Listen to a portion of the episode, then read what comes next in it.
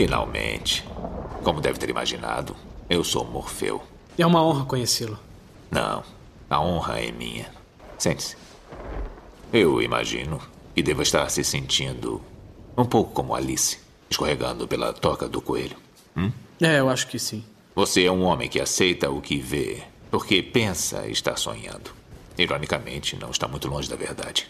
Você acredita em destino, Neil? Não. Por que não? Porque eu não gosto da ideia de não poder controlar a minha vida. Eu sei exatamente o que quer dizer. Desde que eu diga por que está aqui. Está aqui porque sabe de uma coisa. Uma coisa que não sabe explicar, mas você sente. Você sentiu a vida inteira que há alguma coisa errada com o mundo. Você não sabe o que é, mas está ali. Foi essa sensação que o trouxe a mim. Você sabe do que eu estou falando? Matrix? Você quer saber o que é Matrix? Matrix está em toda parte. Mesmo agora, nesta sala aqui. É o mundo que acredita ser real para que não perceba a verdade. Que verdade? Que você é um escravo, Neo. Como todo mundo, você nasceu em cativeiro. Nasceu numa prisão que não pode ver, sentir ou tocar. Uma prisão para a sua mente.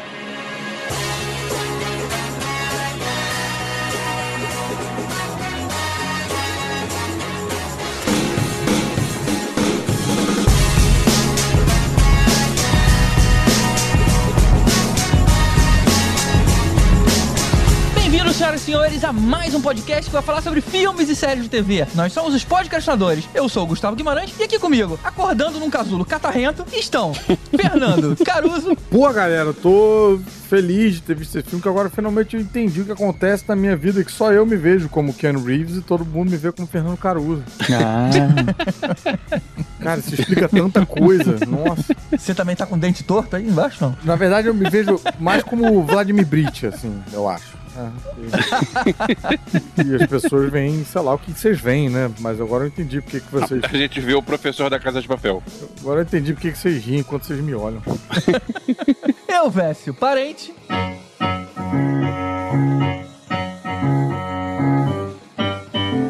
Caralho, que isso, cara? Pararará. Ah, Não sei a letra tá. dessa música, mas. É do- Eu não entendi, não. Não peguei essa referência, não. É a música White Rabbit, que no tem filme no... novo. no- Ah. Quando a gente estiver falando do quarto filme, aí eu vou mencionar uma das poucas coisas boas que tem no filme, que é a cena que tem essa música. Ah, tá. Pô, fiquei preocupado. Achei que eu tinha visto o filme errado. Não, não, não, ela tá no filme.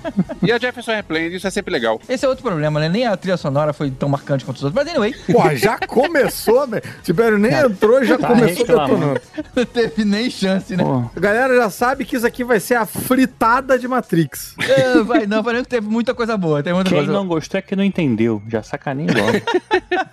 Quem não entendeu é quem fez o filme. Então, fala aí, Tibério Velasquez. Olha, Bullet Time não é nada perto do Tequila Time. Eita. Tequila Time é um efeito em câmera lenta que tinha no jogo Strangerhood, que é do John Woo, que é a continuação daquele Hard Boiled, lembra do, do filme? Mas como é que era o Eu sei efeito? qual é o não filme lembro. Hard Boiled, só que eu não sabia que tinha Tequila Time, não, eu não sei que lembro. tem um quadrinho chamado Hard Boil, se vocês quiserem fazer bloco de quadrinhos logo na abertura. Sim, mas aí teve uma continuação que foi um jogo de computador que tinha o Tequila Time do. Eu, hein? Que você ficava em câmera lenta e fazia matar as pessoas e tudo mais, não sei o que. O nome aqui no Brasil era Fervura Máxima. Fervura máxima, exatamente. Mas tinha alguma coisa a ver com tequila, esse efeito, ou não? O cara jogava copinhos de shot nas Não, pessoas? porque era o apelido do, do inspetor, né? O policial, que era o principal do jogo, do filme, era o Tequila Ah, Wayne. Então não tinha nada a ver. Aí era Tequila Time é quando ele ficava em câmera lenta assim, aí ele fazia.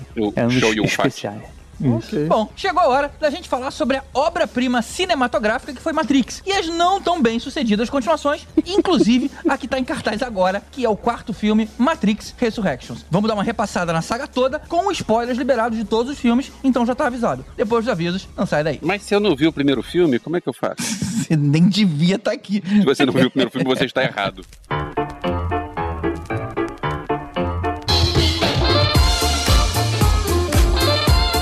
Opa, opa! Hoje não tem aviso, mas tem um bocado de dica nova lá no Instagram. São as nossas Podcrastar Dicas. Tá procurando coisa legal pra ver? Então dá um pulinho lá no arroba Podcrast e ouve a dica mais recente, que é do Tibério, sugerindo a belíssima animação Arcane. Logo antes vem o Caruso apresentando a série de comédia Flight of the Concords, que eu tenho certeza que você também nunca ouviu falar. Mais um motivo pra você ouvir ele defendendo. Antes dele, eu sugiro o filme Um Crime de Mestre, que é com Anthony Hopkins e o Ryan Gosling, e eu mesmo não sabia que os dois já tinham feito filme juntos. A Nádia sugere Rent, Os Boêmios, o Elvis logo atrás com Tic Tic Boom, e antes Tibério com Modoc, Caruso com I Think You Should Live, outra comédia bizarra, eu sugiro a pesadíssima série Made e a Nádia, pra voltar com um clima mais leve, Coração de Cavaleiro. Tá tudo lá no Instagram. E se você gosta de notícias, curiosidades e zoações sobre filmes e séries, é no nosso Twitter que você precisa ir. Confere lá o twitter.com.br podcast, que tem um monte de post divertido para todo mundo que gosta desse assunto. Então, antes da gente ir pro tema, aquele agradecimento importantíssimo aos nossos apoiadores. Muito obrigado a todos vocês que ajudam esse projeto, especialmente os nossos iodas. Mário Rocha, Sérgio Salvador, Marcelo Petego, Fábio Matos, Ricardo Pires Ferreira, Camila Gildo, Renato Veiga, Camila Nabuco, Maria Fernanda Marinoni, Milena Barbosa, Eduardo Tomazetti, Gilberto Queiroz, Eduardo Starling, Gabriel Teutista, Rodrigo Aquino, Josué Gentil, Carlos Eduardo Valese e Patrick Damian, aos nossos super saiyajins Alexandre Bom, Fábio Bentes, Hugo Félix e Sérgio Camacho, aos mestres dos magos, Ricardo Varoto, Bruno Mancini, Marcos Especa e Marcelo Parreira, e finalmente aos nossos supertanos, Hugo Fagundes e Mariana Herrera. Se você vê valor nesse projeto, considere dar um pulinho lá em apoia.se barra podcastinadores e fazer uma contribuição em qualquer valor. Mas não deixe de fazer, ele é muito importante pra gente e é isso que mantém esse projeto ativo. Não deixe de comentar aqui no, no post do episódio em podcastinadores.com.br ou nas nossas redes sociais. Então é isso, bora pro tema.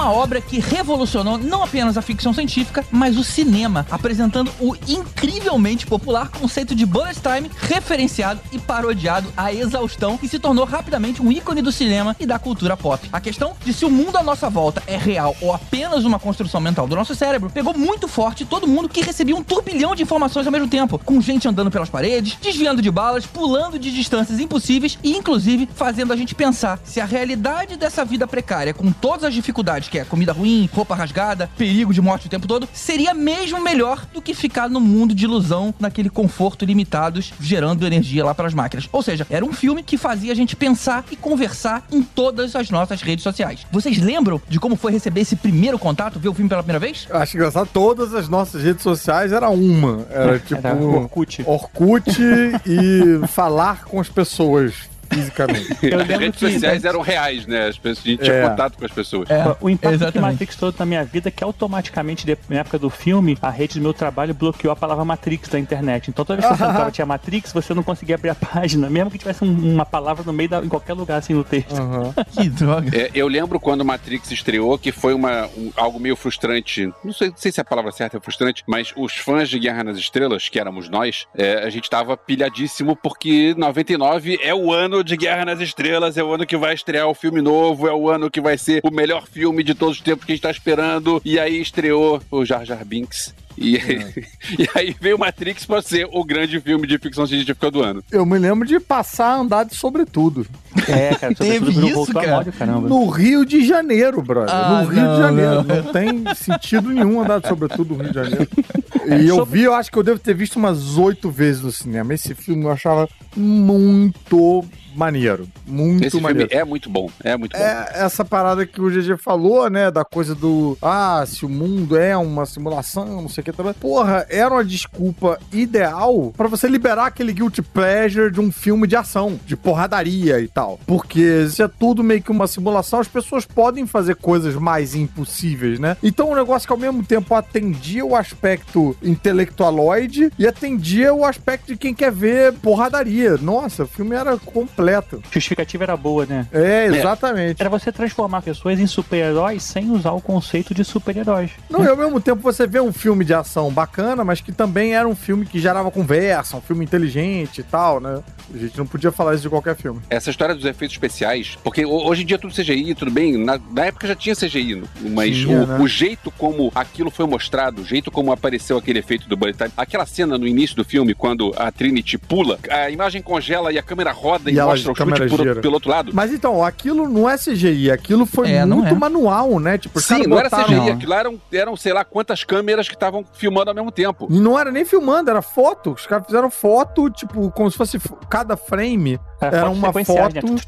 Bicho, foto em volta, era uma coisa de louco, realmente. E, Ah. e tem um CGI muito bem feito, que eu acho que se sustenta até hoje nos cenários, né? É aquele metrô todo, é todo CGI e você não nota. É tudo esse CGI no cenário porque, assim, as câmeras, elas davam 360 graus, né, em volta da pessoa. Então, a câmera fotografava outra câmera no fundo. Então, elas eram escondidas com um fundo verde e aí a câmera fotografava e depois era substituído por cenário, né? Então, Como é que vai esconder uma lente, né? Que estranho, né? não, a lente ficava o buraquinho lá, mas aí, tudo, aí você já consegue tirar mais fácil, né? Você tirava na computação, né? Uhum. Não necessariamente não precisa. Eu sei que os, os efeitos desse filme explodiam cabeça. A gente via aquele e pensava, ah, que É. maneiro! Falando sobre a parte intelectualoide, aí como o Caruso falou, vale lembrar assim que essa questão de rebelião das máquinas contra os humanos, dominando, assim, coisas que a gente já tinha visto, por exemplo, o Battlestar Galactica original, é, o Hall 2000 em 2001, sendo espaço, de certa forma. Exterminador do futuro, né? Exterminador do Futuro, né? É, tinha uns contos também de War Tales da década de 40, umas Mas coisas. sem Kung Fu, né, Tibério? Não, aí, não tinha Kung Fu.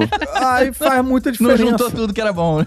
Saiu um livro até na época, acho que se não me engano foi a, a Aleph, né, que lançou aqui no Brasil Neuromancer, que é um filme do William Gibson, que, pô, é, ele ganhou a Trix Ah. Coroa, né, que ele ganhou o Hugo Nebula e o Philip K. Dick de prêmio de, Ficção científica, né, de de literatura. ficção científica. Ele traz também esse conceito de que o mundo é, vive dentro de uma, não uma Matrix, né, mas é, as pessoas não, não sabem que estão na Matrix, ele vive dentro de um... É, não é Matrix? Eu acho que até o nome é Matrix, agora eu tô até na dúvida. Que lembra aquele filme, como é que é o nome daquele filme do... É o Gamer. Gamer, isso, gamer. Gamer. Isso é a ideia do gamer, né? De que as pessoas é, entram na Matrix pra poder se divertir e fazer as coisas. Pô, mas o Gamer é bem depois, o do, com o Gerald Butler. Não, bem depois, É, sim. Gamer é depois. Não, sim, Gamer é bem depois. Eu quero dizer que o Neuromancer é mais parecido com Gamer do que com Matrix, mas dizem ter inspirado a Matrix, né? E teve um filme meio que na mesma época, com o mesmo conceito, mas que saiu um pouquinho depois, e sem o Kung Fu, que tira bem a graça, que é esse 13 terceiro andar. É uma realidade, é um mainframe ali de uma realidade virtual, só que é todo meio no ar, com aquele maluco que fez Kill Bill. Quem é esse cara, Tibério? Que é um, um maluco sempre de... Também fez Reservoir Dogs, é o, o, o cara sempre de terno, óculos escuros Ah, ali. mas faço o Elvis saber isso aí. Tinha o 13 terceiro andar e tinha o Cidade das Sombras, com o Kiefer Sutherland, que eram dois É, filmes da mesma época. O, o Cidade das Sombras veio um pouco antes e tem um monte de coisas que também tem no Matrix. Pois é, mas não tem o Kung Fu. Mas não tem é Kung muito Fu. importante o Kung Fu por Kung um Fu. blockbuster de sucesso mundial. Entendeu? Eu acho que. É, o Estado das Sombras muda um pouco que em vez de ser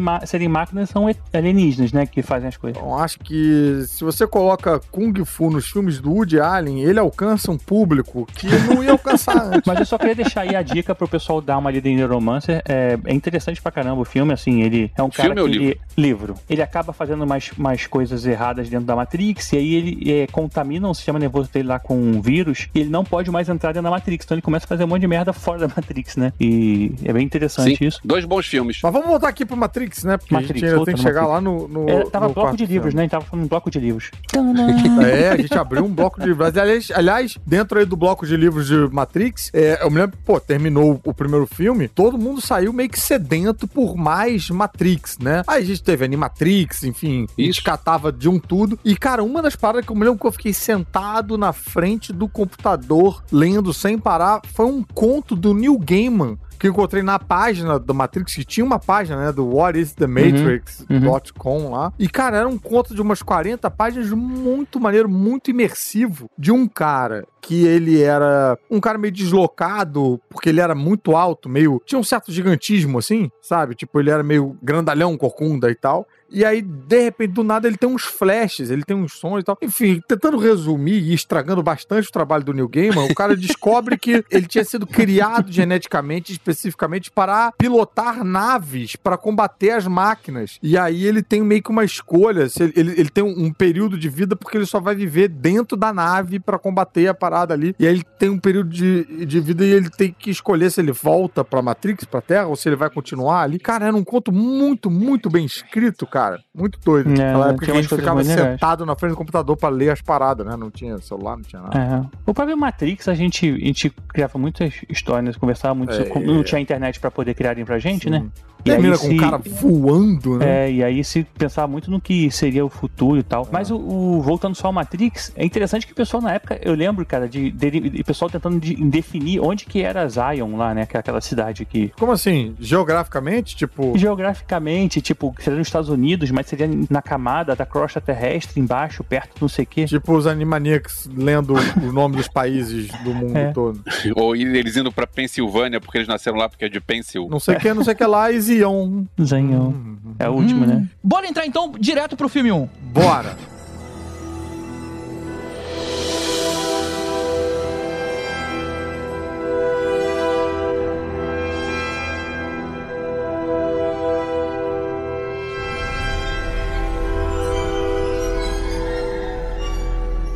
Que ótimo ouvir a música de Matrix, né, cara? A gente volta pra aquele universo A imediatamente. gente volta pro Matrix como se a gente não tivesse, né? Exato.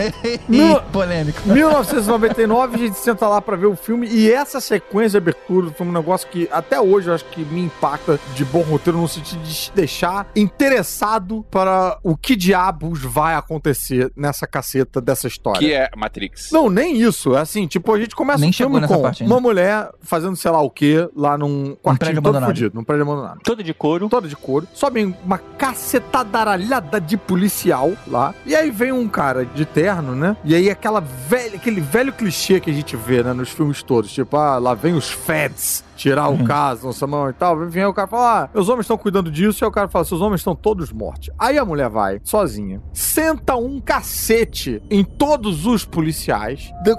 Aí você pensa, cara, essa mulher é fodona. Beleza, estabelecemos isso. Alguém liga pra ela e aí vira pra ela e fala: você tem que sair daí. Fala, por quê? Tem agentes. Ela fala, merda. Aí você fala, caralho, essa mulher que porrou 40 policiais tá com medo de alguém. Aí ela pergunta quantos? O cara fala três. Ela fala, merda. Você fala, porra, só três? Minha filha, tu bateu em 40. O que, que tá acontecendo? E aí ela foge. E aí você tá tipo, caralho, por que, que ela tá fugindo? São três caras de terno, ela acabou de bater em 40 A policiais. gente vê o medo no rosto dela, né, cara? De medo, né? Uma sequência de ação também, de tirar o fôlego e tal. Aí, de repente, rapaz, ela fugindo, toca um orelhão, aí a gente já tá com ela. A gente já tá tipo, tá bom, então tá, né? Então você tá com medo, tô com medo também. Vamos fugir, filha, corre. Toca um orelhão, ela para pra atender o orelhão no meio da rua. Com um caminhão chegando. E aí vem um caminhão, vira, o caminhão vira na direção dela e o caminhão vai em cima do telefone e ela tá lá com o telefone na orelha. Meu eu quero ver esse filme até o final. Quero saber que merda é que vai acontecer. Que porra, É. ok, me pegou. Puta que me pariu. Esse olhando o teletransporte, né? Cara, e, e é foda. Foda, foda, foda. A ideia toda, né, do, de você, da pílula azul e tal, isso, isso virou muito meme, referência pra vida, né, cara? Nunca mais acho que você vê azul, e- azul e vermelho do mesmo jeito. Podia começar Batman vs Superman, que eu. Mas, mas que eu peraí, topava. hoje em dia pílula azul é outra coisa, né? É, cada um tem a sua referência, né, Elvis? Cada um, cada um, A cada um. gente chega lá. Um... Logo depois dessa cena que o Caruso descreveu, a gente conhece lá o, o Neo, né? Que né, ainda é o Thomas Anderson. E a, e a gente vê que ele é um programador de dia. E de noite ele é um hacker que vende programa pirata. Olha que maneiro. E era muito É. isso daquela época, né? Os caras que vendiam CD, assim, né? Eu, tipo assim, pô, eu conheço um cara que é assim. tipo, podia ser qualquer um. Era meio uns disquetinhos, né? Meio um zip drivezinho, assim, naquele disquete É tipo um gordo, zip né? drives. É. Cara, é, eu não queria exatamente. falar não, mas teve há muito tempo atrás que eu vendia CD com gibi pirata. Olha só. Mas aí o que acontece? Ele encontra o Morpheus, que oferece uma escolha, né? Ou ele mantém a vida que ele tem e acorda na cama achando que foi um sonho, ou ele descobre a verdade sobre o mundo de forma irreversível. E ele prefere a verdade e toma a pílula E vermelha. aí ele vira o surfista prateado. Que quando ele encosta o dedo ali no espelho, vai, tipo, tomando conta dele, vai ficando tudo. É. Também era maneiro em termos de efeito, isso, né? Tipo, era um negócio. É. É, Boa. só que isso aí eu já posso dizer que Extremos Futuro 2 fez bem, né? É. Sim, já tinha feito já, mas foi maneiro, foi maneiro também. E É. aí, a partir daí, a gente vê que o menino é, Keanu Reeves só se fode, né? Acorda lá no pote de geleia, cheio de tubo, em, em buraco até que, que ele nem tinha, fizeram um buraco novo pra botar tubo. Não, e já era bizarro ver ele naquele pod. De repente ele olha pro lado e tem uma infinidade de outros pods iguais a ele. É, cara. e ele tá sem sobrancelha, ele tá todo raspado, e aí, caraca, vem uma máquina, pega ele pelo pescoço, vai furar a nuca e alguém dá descarga nele. É, porque, tipo, deu defeito, né? Aquilo ali era uma bateria. Aí a bateria, quando começa a vazar, você faz o que com ela? Você Joga limpa fora, joga né? fora, bicho. Ah, É limpa. isso aí. Bom, e aí quando ele cai lá no esgoto, ele é resgatado pelo Morpheus e pela Trinity, e o Morpheus acaba contando a verdade pra ele, né? Quando ele já tá lá na, na nave. O mundo que ele conhece não existe de verdade, faz só parte de uma simulação que tem o nome de Matrix. E na verdade, a humanidade vive no ano de 2199, olha só. E aí, rapaz, eles vão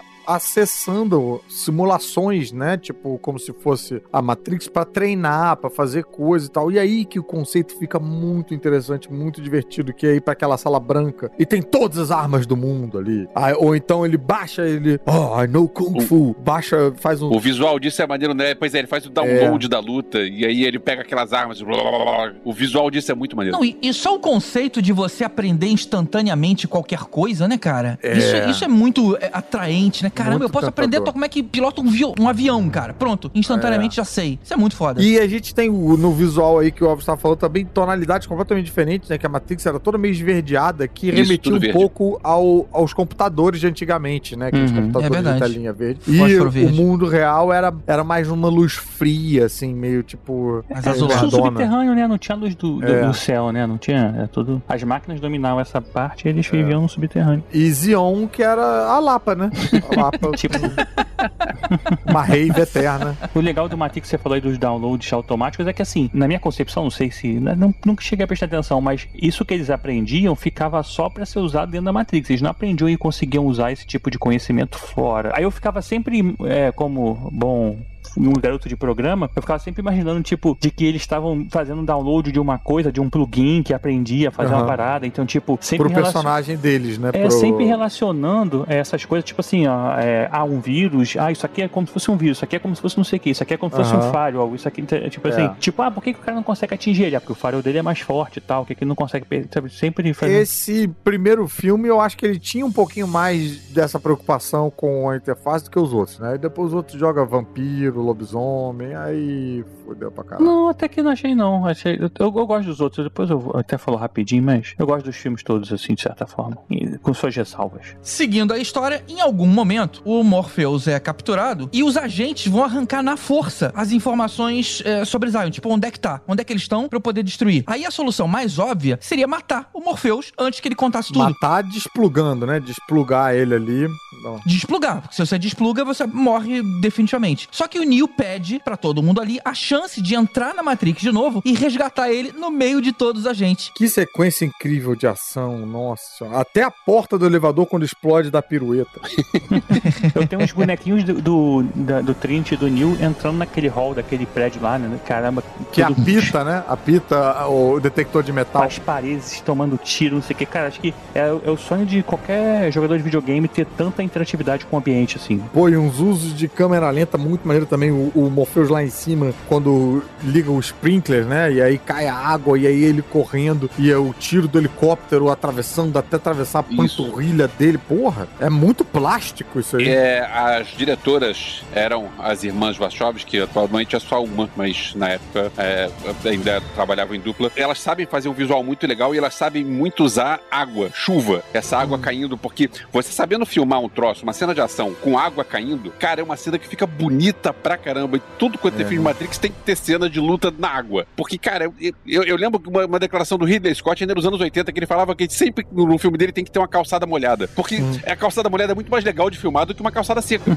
É, Plasticamente é mais reflete bonito. e tal, dá uma plasticidade maneira. Pois é. E aí o que acontece? O Neo luta com o agente Smith e aí, de repente, ele começa a mostrar as mesmas habilidades lá de super força e desviar de bala, que era até então considerado impossível para os humanos fazerem. E ele também consegue ver o código da Matrix nas paredes, quando ele olha, e aí com isso ele consegue manipular. Não, ele só vê os códigos da Matrix depois que ele morre. É, é. Tem a cena onde primeiro o agente Smith mata ele e ele volta. Que é uma cena tensíssima que a mim remete muito. Não tem nada a ver, mas remete muito ao final do De Volta ao Futuro, sabe? Porque, assim, no mundo real, a gente tem uma situação acontecendo que eles precisam desligar as máquinas todas para soltar o pulso eletromagnético para desativar aquelas, aqua- aqueles droids que estão invadindo, cortando a, na, o Nabucodonosor no meio. Né? Só Uhum. que o Neo tá na Matrix lutando lá com os agentes e não consegue sair, não consegue voltar. Então eles estão naquela, tipo, se eles desligarem a nave toda, o cara vai morrer lá, Vai né? ficar preso. E né? rapaz, toda vez que eu vejo, eu acho que não vai dar. Não vai dar tempo. Não vai conseguir. Não vai conseguir. Vai não que tá diferente agora, né? É que nem no final do De Volta ao Futuro que sempre me pega aquela porra de puxa o cabo aqui, solta o cabo ali, você fala, cara, não vai dar. Dessa vez eles não vão conseguir voltar.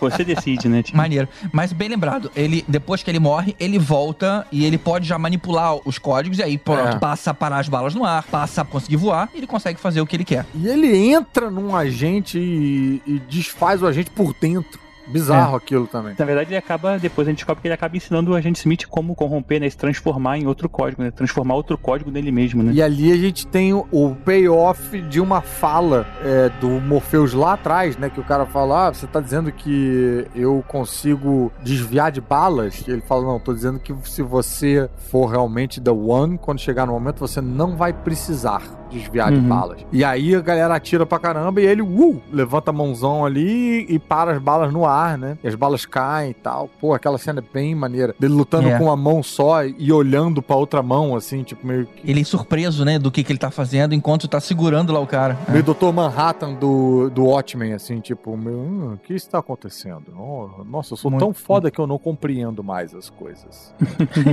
E aí o filme acaba com ele deixando um recado pras máquinas, dizendo que agora ele vai tocar o terror e vai libertar quantas pessoas ele conseguir. Esse filme não termina com ele paralisando uma máquina é, fora da, da Matrix? Não, não, esse é o, esse é o Não, próximo. esse Esse é o já é o próximo. Esse sim termina de Volta ao Futuro. pô, Essa cena sendo de Volta ao Futuro, porque ele volta voando na direção da câmera, igual de Volta ao Futuro. É, é verdade, é verdade. Lembrando que esse filme ganhou os Oscars de montagem, som, efeitos sonoros e efeitos visuais. Todos que concorreu. É, ele custou 63 milhões de dólares e arrecadou 463 milhões, ou seja, Sinistro, né? Claro que ia ter 400 mais. milhões a mais do que o seu custo, né? Uau.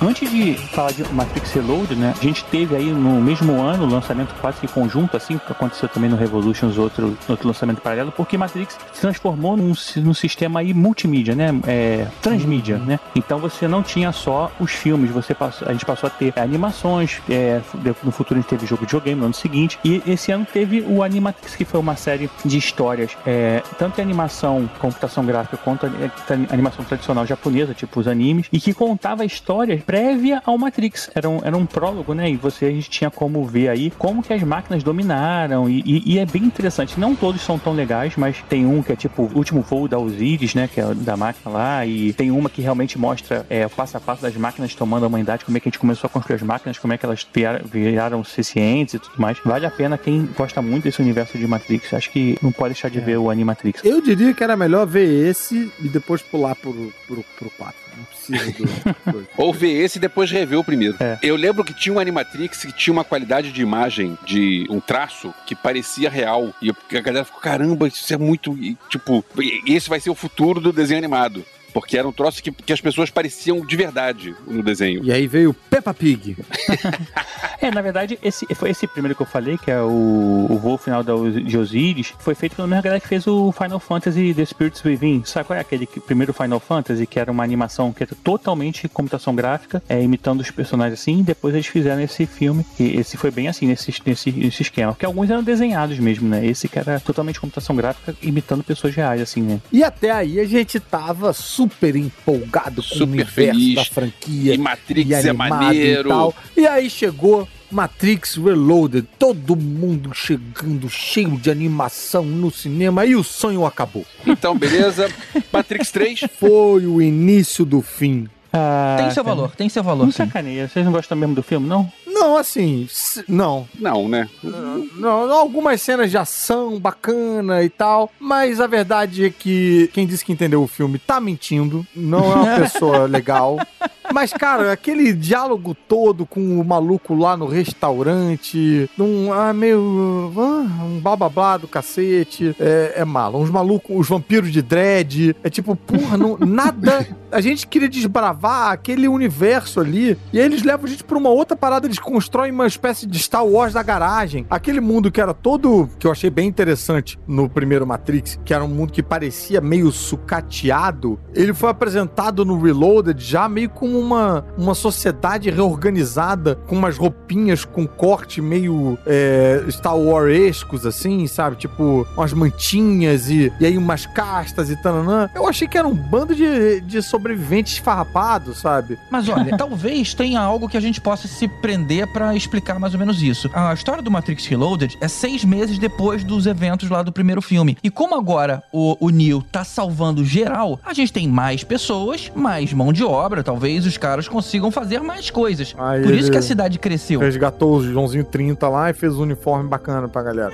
Eu, não- pode, a- né? aquilo ali tem uma cara não de chegou gente pra caramba, e ao contrário tem uma cara meio de tradição, de não, nós nunca fizemos isso. Tanto que a discussão é sempre meio essa lá com o Morpheus e tal. Você é um rebelde, vai colocar todos nós em risco e tal. Então era uma coisa meio do questionador do sistema versus o, a imposição de um sistema arcaico e antigo e tal. Aí, porra, começou a- a- pra mim a ficar bem, bem, bem merda ali. É, para É, ação, eu- a Carol queria ver ação, né? Queria ver porrada. Eu gostaria de ver o Neil resgatando outras pessoas e tal, ver, sei lá, um pouco mais do voltar pra aquele universo e não alterar o universo que me apresentaram no primeiro filme. Mas não ia ser mais do mesmo, a gente vendo É, eles fazendo isso. Agora é, é hora de algo novo acontecer, né? Eles já fizeram por seis meses, eles ficaram enchendo o Zion de gente. Tanto que agora tem mais naves, tem mais capitães, tem mais tripulação,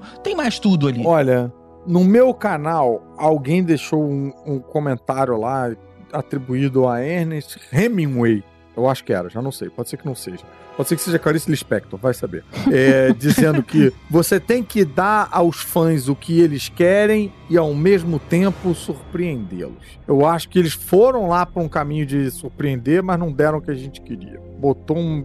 Ah, erraram na mão. Eu gosto porque esse Vou filme, assim, botar que os acontece? vampiros de dread, mas porra, não era o que a gente queria. Não, é porque agora, qual o objetivo? O Neo ele encontra com o Oracle, né? O oráculo, e fala pra ele: olha, seu objetivo tal, existe. Você quer encontrar o, o arquiteto, e pra encontrar você tem que achar o chaveiro e tudo mais, não sei o quê. Nossa, o que, assim, você- chaveiro, brother. É, só que dentro de um universo desse, assim, o chaveiro, né, que seria tipo um, um backdoor, um, um alguém que tenha o poder de criptografar e, e conseguir acesso a qualquer parte do código lá fonte, que seria a Matrix, ele é protegido por pessoas também especiais, né, por programas antivírus especiais que podem fazer isso. Então acho que é meio nessa ideia que eles tentam transportar pra dentro desse filme, que é tipo assim, agora o teu problema é outro. Agora você quer chegar lá, você tem que conseguir alguns objetivos. É tipo o RPG, né? Você Sei. já passou aí pelos primeiros chefinhos, agora você tem que enfrentar um chefão. É, mas faltou o oráculo explicar do jeito que você tá explicando, Tibério. O oráculo Mas- fica explicando como se fosse uma música do Djavan, não há quem acompanhe.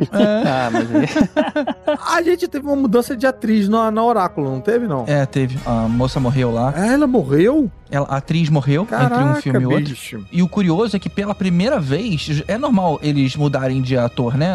Geralmente em sequências. Mas pela primeira vez a gente vê os personagens percebendo a diferença. Tipo, É. você não é quem eu achava que era. Eu vou falar uma coisa polêmica. Eu acho que as Wachowski deviam ter se aposentado depois do primeiro Matrix. Ah, Porque depois não. não. fizeram nada que presta. É verdade. Não, cara. Pensa só, é Matrix 2, Matrix Sense8. 3, Speed Racer, Sense8. Não, Speed Racer é eu o- gosto.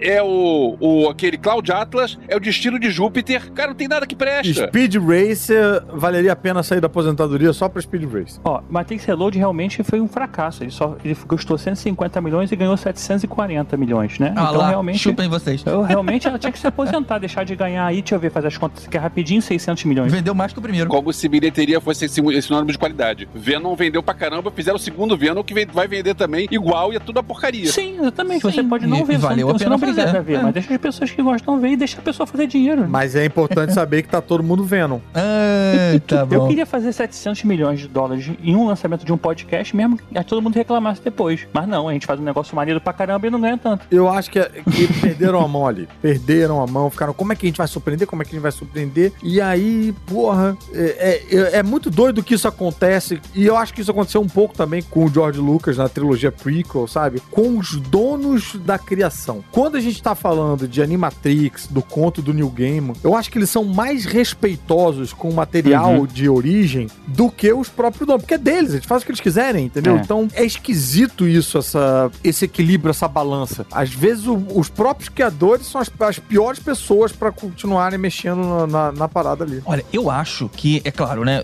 O tanto 2 quanto o 3, eles não, não foram grandes filmes se a gente comparar com um. Mas eles trouxeram, sim, cenas, cara, memoráveis. É, a Tipo? gente vai chegar nelas, mas, cara, porra, a- no 3, a defesa dos humanos ali contra os, os sentinelas. Nesse filme 2, aquela perseguição nos carros, é, na, na autoestrada. Aquilo é o que a gente lembra disso hoje. A própria conversa com o, com o arquiteto. Mas, mas vamos aos pouquinhos, só pra gente não. Nossa, a conversa com o arquiteto Eu- é um horror. Mas a gente tem também a- aquela luta com a cacetada de agente Smith que ficou Puta, com a é qualidade ótima, gente. É, aquilo ali eles perderam Ficou a mão. horroroso, ficou horroroso. O interessante desse filme é que ele começa já apontando um problemão. Tipo assim, cara, a, vi- a vida tava em paz, os caras estavam lá tirando pessoas da Matrix, mas o que acontece? Eles descobrem que vai ter um ataque iminente pra Zion, com já tinham 250 mil sentinelas de prontidão só esperando descobrir aonde é, qual é a localização correta lá, pra eles entrarem e destruir tudo. E aí começa tudo, né? E aí que eles começam a se preparar. Opa, então a gente tem que, sei lá, tem que entrar lá, vamos procurar o oráculo, vamos falar com ela, vamos descobrir hum, onde é que tá. E aí vem isso que o Tibério lembrou aí da conversa com o Chaveiro. O, o Zion, na verdade, se você pensar, Zion nessa cidade, ela é o único resquício da humanidade, né? Ali tem pessoas que nunca tiveram na Matrix, que nasceram É verdade, tem normalmente.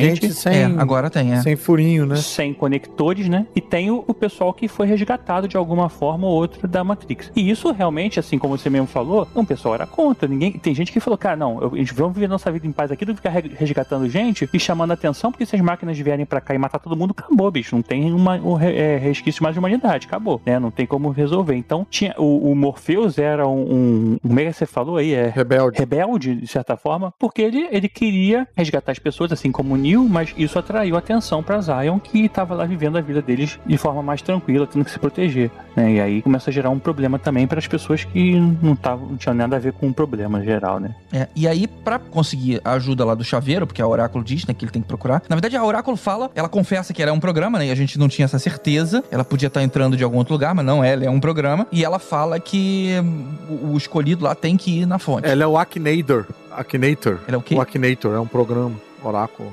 Ninguém conhece o Akinator, não? Nem- Os ouvintes Nem- conhecem nem o sei, Akinator. é. Se você conhece o Akinator, por favor, entre nas nossas redes sociais. É aquele que você, você faz perguntas e ouve umas respostas prontas, é isso? Eu conheço o Akinator. Eu conheço.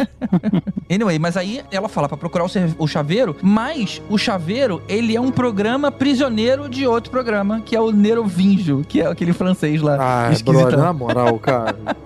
Olha Porra, aí. eu achei maneiríssimo esses, esses personagens. Sério, GG? Eu gostei muito daqueles gêmeos lá, cara, que o, o cara tá Também, reclamando. cara. O dos Também dread. achei, achei, achei É. pessoas diferentes ali. Achei maneiro pra Porque caralho. eles tinham os poderes mais fodas, assim, né? De ficar intangíveis, tipo visão e tudo mais. É. E tinha um índio ali também com eles. Tinha umas pessoas diferentes gigantonas ali, cara. E antes deles conseguirem lá falar com o Merovingio, tem essa cena que o Caruso tava reclamando. Ah, porque o que acontece? Lembrei. Na hora que ele o Neo vai conversar com a Oráculo, assim que ele sai, chega o Smith. O Will Smith. Chega o Smith.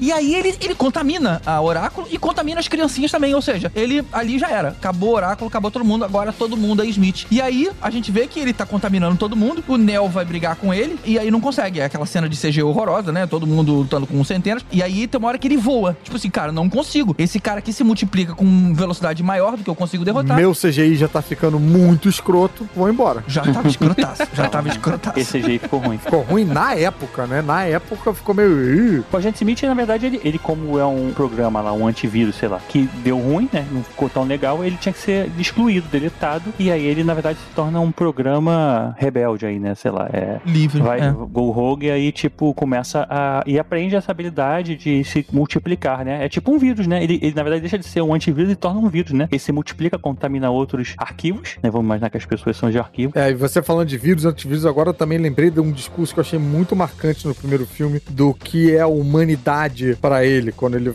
ele, ele tá falando lá com o Morpheus, ele falando qual é o outra espécie de ser vivo que se multiplica ad infinito sem nenhum controle, não sei o que, tarana. vocês são um vírus, a humanidade é um vírus. Eu acho nojento, eu consigo sentir na pele o cheiro. Caraca, aquele discurso é muito forte, é bem, bem porrada. E tem outra ceninha interessante, na hora que os três, né, vão lá, o Neo, a Trinity e o Morpheus, né, vão até o Merovingio. O, o Merovingio não quer, né? Bom, não vou entregar o chaveiro pra vocês. Mas aí a esposa dele, que é a Mônica Bellucci, falou o seguinte: olha, eu faço o que vocês querem se você me der um beijo na frente da Trinity. Cara, parada nada a ver ali É com a, só- a história, mas tipo assim, uou! Pera aí, deixa eu ver esse beijo aí. É, Foi bom. eu tô viajando ou tem alguma coisa do, do cara causar um orgasmo em alguém no, no meio de um diálogo? Acho que você tá lembrando em outros filmes com roupas de látex. É, isso aí. Tá. Caralho, que filme foi que eu confundi então? Deve ser o Matrix. Porra, olha que ideia boa, hein? Ah, fizeram, com certeza fizeram. já existe, com certeza fizeram. certeza. Não tem, tenha Deve dúvida. ter, né? Deve ter. E aí sim que tem a cena lá da- da- deles fugindo na estrada. Quer dizer, enquanto o Neo tá lutando lá com os capangas, o Morpheus e a Trinity estão fugindo com o chaveiro lá na, na estrada. É, tudo isso pra mim se distancia muito do, do, do aspecto mais pessoal que o outro filme conseguia ter com a gente, sabe? Ah, e aí o chaveiro, e aí o lobisomem, e o vampiro, e aí Zion com todo mundo de é, roupinha de cosplay ruim de Star Wars e tal. Tudo isso vai distanciando daquela coisa de, de como é a nossa percepção, da, sabe, nós cidadãozinhos comuns ali, pra ser acordado na, na, na Matrix e tal. É menos reflexivo, mas por É. outro lado, tem uma linguagem mais videogame, né? Ou seja, toda hora tem uma, uma missão nova. Agora que eles pegaram o chaveiro, agora é o chaveiro que vai explicar que eles têm que desativar duas centrais nucleares ao mesmo tempo pra janela Nossa. se abrir e eles conseguirem falar lá com o arquiteto. Ou seja, cada hora vai passando uma missão diferente. Uhum. Como é que acaba esse aí? Esse filme, o Neo encontra o arquiteto, né, que, cri- que é o criador da Matrix, e aí explica pra ele que ele é o escolhido. Nesse filme é no outro que ele fala. Não, é nesse filme. Não, não é nesse, é nesse. Aí, quando eles conseguem desativar lá as, as centrais, abre a porta. Porque, na verdade, o que que acontece? O arquiteto explica, pro, e isso é importante pro conceito do, do, do da Matrix e tudo mais, é que o arquiteto explica pra ele que já tiveram pelo menos cinco predecessores a ele. Cinco outras versões da Matrix, né? É, e, e o Neo, ele na verdade, ele é uma falha na Matrix que toda vez que esse programa é criado, a Matrix ela é regerada, ele nasce, né? É um bugzinho que vai se espalhando e É aí, na verdade, The One. É, e gera o The One, e aí ele no final Ele chega, rebuta. encontra com o arquiteto, rebuta, ele nasce de novo, não sei o que, sei o que. Então, assim, na verdade é um, é um ciclo que tem que acontecer, só que o, o Neo, nesse caso, ele escolhe que ele não vai seguir o, o passo dos outros cinco antecessores, ou os cinco escolhidos anteriores, que dessa vez ele não vai voltar pra Matrix e ser rebutado, que ele vai mantê-la de fora, e aí continua. Mas o arquiteto, ele saca. Ele falou: olha, esse é o momento que você vai fazer uma escolha. E a gente já sabe que você vai. O que, que vai acontecer? Vai reiniciar a Matrix Matrix e você vai salvar 23 pessoas pra repovoar Zion. Só que dessa vez tinha uma variável diferente, que era a Trinity, que nesse momento, enquanto eles estavam ali conversando, ela tava tipo à beira da morte lá, sendo perseguida por um agente. E aí, pra seguir o plano lado do arquiteto, o Neo tinha que entrar por uma porta, mas ele escolhe a outra porque ele volta pra Matrix e vai atrás da Trinity pra ajudar ela. É isso que não fazia sentido ali. E tudo que ia acontecer agora era uma novidade. Esse diálogo, puta merda, cara, é muito cheio de, de bababá, gary, difícil de entender, vis-a-vis, bababá. A melhor coisa pra mim que saiu desse diálogo foi o spoof que fizeram na MTV com o Will Ferrell fazendo o papel desse cara. Isso foi é muito, muito boa. Eu não engraçado. lembro. Muito, É muito boa. engraçado. Vamos ver se você consegue achar pra gente colocar aqui no Pô, post. vale a pena procurar e, e- e ressuscitar isso aí. Não, a gente bota aqui pro pessoal vai ver. É, é bem divertido eles, eles interpretando o E- Neo e o, o arquiteto. E aí o que acontece? Aí tá- já é o final do filme, né? O Neo, ele consegue chegar na Trinity, mas ela tá muito ferida e acaba morrendo nos braços dele. Só que acontece, ele não aceita e aí ele manipula a matriz, ele entra a mão no corpo dela, ele consegue ma- manipular, né, o- o- os códigos todos, e ele bombeia o coração dela com a mão por dentro do corpo e ela Nossa volta à vida. É, essa parte eu não gosto, não. É, ele mostrando que ele tem controle sobre, sobre a Matrix É. total, né? De um. Não, tudo bem, mas essa parte. É, não, ele, ele, ele, ele transformou a Matrix numa espécie de desfibrilador, né? Ele, tipo, quando ele faz isso, aí a máquina lá onde ela tá conectada deve dar também um, um impulso, sei lá, é- é, elétrico no, no coração dela, no, no- no físico ali. É, esse final a gente aprende que, na verdade, a ligação entre a Matrix e o mundo real, ela é mais forte do que a gente até imaginava. É, Até porque bem, o- ali eu consigo ainda arranjar desculpa. No terceiro é que a coisa... Não, não, mas calma aí. É porque tem uma coisa também que o Smith, ele, ele consegue se apossar do corpo de um cara, É verdade, nossa. Cagada. que é o Bane, né? É, e aí ele vem pro mundo real. Mas tem outra coisa mais impactante ainda que acontece no mundo real. Tipo assim, enquanto ele tá bombeando lá o coração dela, na realidade, né, tá rolando um ataque. Dos, os sentinelas estão atacando a, a Nabucodonosor, nunca consigo falar esse nome direito, e, e acaba destruindo. Só que a tripulação consegue sair a tempo antes dela explodir. E aí o que acontece? As máquinas vão atacar, só que quando tá em cima, o Neo para os sentinelas com a mão, usando os poderes na vida real. Eles não estão mais na Matrix, eles estão do lado de fora. Peraí, isso é nesse filme também? É, nesse filme. Nesse Caralho, filme. O que, que sobrou pro terceiro filme? Só crédito. Não, porque ele desmaia. Ele não. Porque senão ele poderia ser. Ah, então, então ele agora faz tudo. Não, aí ele mostrou que o esforço de segurar três sentinelas foi suficiente pra deixar ele em coma. E aí É. acaba com ele em coma. Não, Por não isso que foi. no outro filme ele tá em coma ainda. Isso irritou muita gente, acho que eu inclusive, que aí, tipo, a gente transforma o mundo real num lugar não, né? Tipo, sei lá, ele tem poderes no mundo real também. Ah, mas e as teorias de que o mundo real, na verdade, é outra Matrix? Cara, foram seis meses de muita conversa em barzinho, especulando, cara. Foi muito maneiro. Na verdade, ele só controla a máquina fora do mundo real, né? Ele não controla outras coisas. As máquinas, assim, como ele, ele dentro do corpo dele, ele tem a capacidade de controlar as máquinas quando entra, ele também consegue controlar por fora. Ele emite como se fosse um. um É, tá, ele tem um Bluetooth, ele tem um É, Wi-Fi. ele tem um Bluetooth no corpo. É, aquele monte de buraco ali não tem. Hum. Agora, o, o nome daquela da nave é engraçado, Nabucodonosor, sei lá. Nabucodonosor. A te pergunta é o seguinte: se você tá afogado, você deixa Nabuco ou tira Nabuco? Essa fazia tempo que eu não vi. É. em trilho de paca. E a resposta é Nabuco nada. Nabuco do nos outros é refresco. É, não. Eita. Então bora pro outro filme. Bora.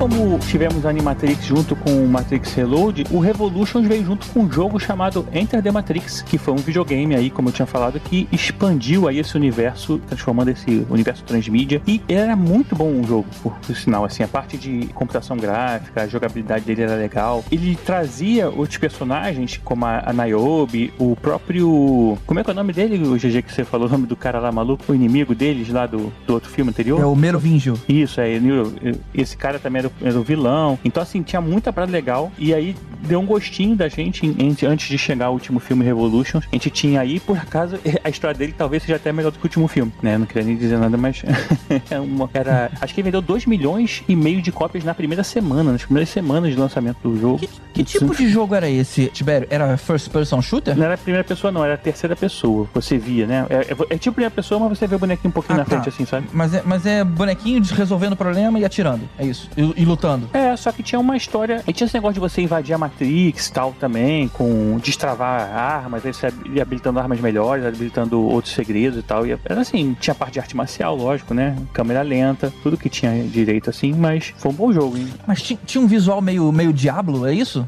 Diablo? Não, não, Diablo você vê de cima, né? Esse não, você vê na frente, o bonequinho na frente. Tipo Assassin's Creed. Tá, tá bom. Como se sua alma estivesse um pouquinho mais afastada do corpo. É, a câmera tá um pouquinho mais afastada, exatamente. Beleza, então vamos pro Matrix Revolutions 2003. Então é isso, não tem nada pra falar de mão dele. Vamos pro Matrix 4. O que acontece nesse filme, gente? Eu, pra mim, tudo que aconteceu nesse filme tava no filme anterior. Esse filme, ele começa com o, o Neo em coma, e- só que a mente dele tá presa no limbo entre o mundo das máquinas e o dos humanos, que na linguagem lá do filme é representada por uma estação de trem. Lembra que ele ficou ali preso, ele não conseguia sair dali? E aí o que acontece? A Trinity, o Morpheus, e um cara que parece o Bruce Lee, não tava no filme anterior, mas muito legal o, o personagem, não sei qual é o nome dele, eles invadem uma festa lá do Merovingio e exigem que ele liberte o Neo, já que aquele programa que controla a estação, ele é subordinado ao Merovingio. E aí sim, ele, aí tem eles lutam e tudo mais, né? Beleza? E ele vai até o oráculo, que explica pra ele, olha, isso que aconteceu contigo, você tem poder fora da Matrix, mas o lance é que você não tá acostumado ainda a usar, você não tá preparado pra isso. Acaba que o vilão principal, até para as próprias máquinas, passa a ser o agente Smith, né? Que a capacidade dele de se multiplicar, ele pode acabar gerando uma falha na Matrix, e essa falha na Matrix acabar com a Matrix e matar todos os seres humanos ligados à Matrix, né? Em caso, bilhões de pessoas. Então, assim, as- nem as próprias máquinas querem que o Smith continue, porque pode causar, e é o que a gente também vê até no próximo filme, causar fome das máquinas, né? A falta de energia, né? Você vê máquinas lutando contra as máquinas, né? Ter é citado. Nesse caso, até o- o- o- as próprias máquinas, elas também têm interesse em acabar com o Smith, assim como os próprios humanos e o Neo e tudo mais. Então, Que é isso que o Neo vai negociar lá com as máquinas. Mas Uhum. isso não acontece ainda. Primeiro, tá tendo a porradaria lá em Zion, né? Agora as máquinas já descobriram onde é que tá, porque o, o Smith tá infectado, né? Numa pessoa real. Sei lá, de alguma maneira eles descobriram aonde é que fica Zion. E pronto, e tá vindo aquele, aquela porradaria. E é Uhum. muito maneira essa cena, cara. A maneira como o exército ali funciona. Tem os, os garotos que são treinados pra ficar fazendo o reload das, das munições. Você tem as, a maneira como um acaba, o outro sai e o outro entra com aquelas armaduras, como se fosse Avatar. Lembra que, o, que Uhum. um- um- Ah, também sim, usavam no nossa, Avatar? Muito. Tipo, Achei, achei tudo aquilo muito bacana, enquanto tava todo mundo escondidinho lá num canto que não tinha o que fazer, não tinha arma pra todo mundo. Muito tenso essa parte. eu quis dizer aquela parte inicial, porque na verdade o Neo se dá conta disso e ele, ele fala assim: beleza, agora eu tenho que voltar lá pro centro da máquina, né? Que, é- como é que é que ele chama? É, É. né? centro da máquina, é o. A mainframe fonte, né? central. A fonte da máquina pra poder tudo isso acontecer, explicar pras máquinas também, porque o inimigo é em comum com ele, né? E ele tem que retornar, e tem aquele negócio do fim ter o começo, todo começo tem um fim e vice-versa. e tal. É, isso- essa parte é muito bacana, porque quando ele fala eu tenho que ir nas máquinas, eu tenho que ir lá, eu preciso de uma nave, a humanidade só tinha três naves. E aí ela falou, tá maluco, né? A gente precisa, a gente vai morrer. Os sentinelas estão vindo pra cá. E aí a Niobe dá a nave dela, dá pra eles, e eles vão. Ou seja, só tem três, um terço dá pro cara pra não participar da porradaria. Foi bem ousado aquilo, mas como todo mundo confiava, né? Acreditava no Neil, eu falei, cara, ele sabe o que tá fazendo. E aí por isso que ele vai lá conversar e vai fazer essa negociação aí que o. Neo, que é anagrama de One. É verdade. E Zion também, né? Zion é de. Não. Onis. Oni. Zion não é de nada. De Zino. Eu acho até que não foi nem que eles falavam, confiavam no Neo, não. É porque na hora de jogar a moedinha pra cima, a situação deles também tava muito ruim lá embaixo. Então a- acho que talvez a melhor chance dele seria o Neo conseguir o que ele queria fazer. Porque enfrentar as máquinas e ganhar aquela guerra seria impossível. Então a chance de salvar a humanidade seria realmente o Neo conseguir aquilo. Porque aquela porradaria dali, aquela porradaria acho que não dava certo pros humanos, não. Mesmo que estivesse com as três naves e tudo mais, acho que não ia É, rolar, não. não. É, não. Era não, uma não dava, não estratégia dava. ruim, né? É, não, e os caras falavam, você não vai conseguir nem chegar lá, cara. É simplesmente o lugar onde estão todos os, os sentinelas. E foi o que aconteceu. Na um pouco antes de chegar, eles foram abatidos, tanto que a, a Trinity morre de novo ali na frente dele. E aí ah, os, os bichos chegam em cima. E aí é a hora que ele fala, deixa eu ajudar vocês, porque o Smith já contaminou todo mundo. Ele tem controle de tudo. A única maneira de fazer é, é desfazendo tudo que vocês fizeram até hoje. Então, eu resolvo pra vocês e vocês dão a paz pros humanos. E aí as máquinas concordam. Uhum. Aí, aí ele É bacana, cara. É bacana. Vocês estão com uma certa má vontade aí, mas tem seu valor esse filme. Não, tem não. Ok, vamos ao próximo. E maneiro que o Smith, quando ele simula o oráculo no outro filme, ele também ganha os poderes do oráculo, né? De certa forma. Ele consegue também prever algumas coisas e tal. E aí tem a tal luta final entre eles. E o Neo, lógico, né? Ganha. Senão também seria um filme bem chato, morrer todo mundo, acabou. É, mas como é que ele ganha? Depois de horas de porradaria chata e de CGI mal feito, é, o Smith consegue absorver o Neo, né? Enfia o, o soquinho né, no, no pulso. É assim que ele faz. E ele começa a absorver o Neo. Só que antes do Neo perder o controle, ele se explode dentro do Smith. E como já tinha acontecido a fusão com todos os outros Smiths, todos eles explodem e as pessoas voltam ao normal lá, desinfectadas. É, essa parte foi a parte que a, a história virou ação e não ficou também não tão legal, né? É. Essa, as partes dos filmes que eu, que eu não gosto muito. O, o anterior também, essa parte com o Smith e tal, no final, que ele assumiu o corpo de um humano, pô, tipo, sério, ele vai conseguir transferir a consciência, sair, e agora esse- essa luta final também uma solução, sei lá, não sei como é que eu daria a solução, não. Me daria uma grana aí, como o Caruso fala, a gente pensaria em É, outra coisa, cara. mas essa de. Dá uma grana que a gente pensa numa parada. Agora, nessa essa final de ele, ah, entrou no meu corpo, aí eu explodo, aí explode todo mundo e tal. Sei lá, cara. Tanto- Podia ser uma coisa mais, Cara, não sei explicar, não. Não sei. Como ele se contaminava, né? E, e o todo era ele se reproduzindo o tempo inteiro, ele era um vírus, o cara deu um jeito de, de ser um vírus do vírus. Sei lá, pode, pode forçar um pouco a barra e aceitar isso. É, mas eu não gostei, não sei. Eu gostei mais do, do anterior. A gente sabe custo de arrecadação desse filme aí? Sim, deixa eu ver. Ele, foi, ele custou 110 milhões, um pouco menos que o outro, e faturou menos também, 427 milhões. Hum, a galera já Três tava vezes começando mais. meio que a perder um pouco a fé na, na franquia, né? Mas não tinha como ter visto o dois e não ver o três, cara. É, ele se passa quatro anos depois do primeiro e arrecadou mais ou menos a mesma coisa, só que custou mais que o dobro, né? É, o anterior ele custou mais, mas ele arrecadou muito mais, acho que por toda a expectativa e tudo mais. Esse a galera já foi, deixou pra ver no, no, no DVD. Esses dois não tem um negócio que foram filmados juntos e o primeiro, o segundo não tem fim, ele acaba com um gancho pro, pro próximo. Não tinha uma parada dessa? Não. Não, o, segundo tem gancho pro terceiro, que Pois o, é. o Neil desmaia e acabou. É, Esse é ele não. em coma, né? É, tem como. Esse acaba, acaba, porque no final acaba que o Neo é, é morto, ele morre, né? Ele é desligado lá da Matrix e tal. A Matrix se reinicia. E eles conseguem a paz. A paz entre os humanos. Ou seja, a- a paz, as exatamente. máquinas sabem onde tá Zion, mas não se. Ok, então beleza, então fica aí. As máquinas retornam, né? Ele, já ia todo mundo morrer. É a hora que eles derrubaram a última barreira lá dos humanos. E aí as máquinas param, ficam flutuando lá em cima e todo mundo, pô, o que, que eles estão fazendo? E no fim vão embora. E aí os believers, né, dizem, foi o Neo que fez isso. É, e na, na Matrix é, ela é já uma nova versão da Matrix, né? Que é a. Esqueci o nome agora, mas tem uma nova versão da Matrix que eles citou, inclusive, no, nesse filme novo, no Resu- Resurrections, né? Que é um, tem a nova versão. E Não, aí eu acho que isso só tem acontece- uma reunião lá Acho com. isso acontece muito tempo depois, né? Mas na hora que acaba esse filme, não tem. A gente não fala, não fica sabendo nada de, de reboot nem nada. Não, né? mas é falado desse novo, né? Eu não, eu não lembro se eles falam agora, mas eu, É meio um retcon do novo, então. Tanto que tem um, um amanhecer lá, tudo bem colorido, meio que era o céu lá que ele falava, tal, não sei o que. Então tem a Sati, né, que é, que é a nova, que se reúne com a Oracle lá, né, e aí fala, ah, vamos ver o nível novamente e tal. Aí acredito que sim, né, porque ele rebutou a Matrix, só que essa versão nova da Matrix é a 2.0. Aham. E aí acaba. Bom. Aí acabou, beleza, a gente já, dane-se, não precisa mais ter É. filme nenhum, acabou a história. Só que não. E aí vem o 4.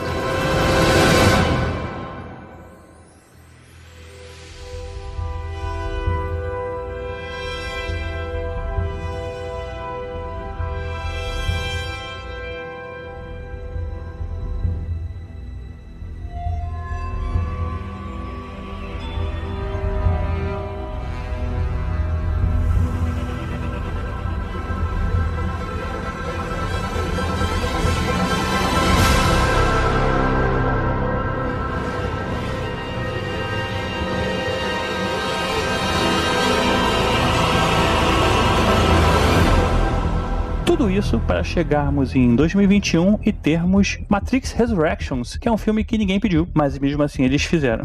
Ah, alguém pediu. Alguém pediu. E, inclusive, eu conheço gente aqui que tava empolgada com isso. É, também. Eu, eu tava mesmo. Vai ter Conheço. bastante gente xingando a gente. Quer dizer, me xingando, porque eu falei mal dos vampiros de dread no outro filme. Que você não entendeu. Todo mundo entendeu esse filme, só você que não entendeu. Blá, blá, blá. Então acho que tem uma galera que tava bem bem no hype. Quem pediu esse filme? E a gente tem a resposta de quem pediu dentro do próprio filme pela própria Lana Wachowski. Wachowski. Foi a própria Warner. Porque, cara, É, esse, Ela fala que eles mandaram, né? Cara, isso foi bem engraçado. esse bem filme engraçado. parece um pedido de socorro dela. Se vocês querem fazer um filme, então esse é meu filme. E eu É. vou fazer o que eu quiser. Eu vou te falar que minha expectativa pra esse filme era zero, sabe? Tipo, É. dois foi ruim, três foi pior ainda, não quero um quarto. Mas ok, vamos ver qual é. E eu vou te falar que o início do filme eu curti. Porque Total. enquanto tava nessa, nessa onda de Tava bom. metalinguagem e você sentia que era a própria Lana Tava dizendo. curioso, né? Pô, eu tenho aqui, eu fiz um troço de muito sucesso anos atrás e agora a Warner tá me pressionando pra fazer um quarto e eu não quero fazer isso. Cara, Tava eu quase achei. cult, né? Tava meio, tipo, meio, meio se zoando, meio metalinguagem aham, e tal. uhum. Tava achando interessante. Achei corajoso até isso, esse, esse pedaço do filme. Embora a gente soubesse que essa não podia ser a realidade, porque a gente já começa com a menina de cabelo azul ali, né? Se o filme Aham. tivesse começado ali, só ali, eu ia ficar meio tipo, caralho, o que que eles fizeram? O geral vai ficar muito puto.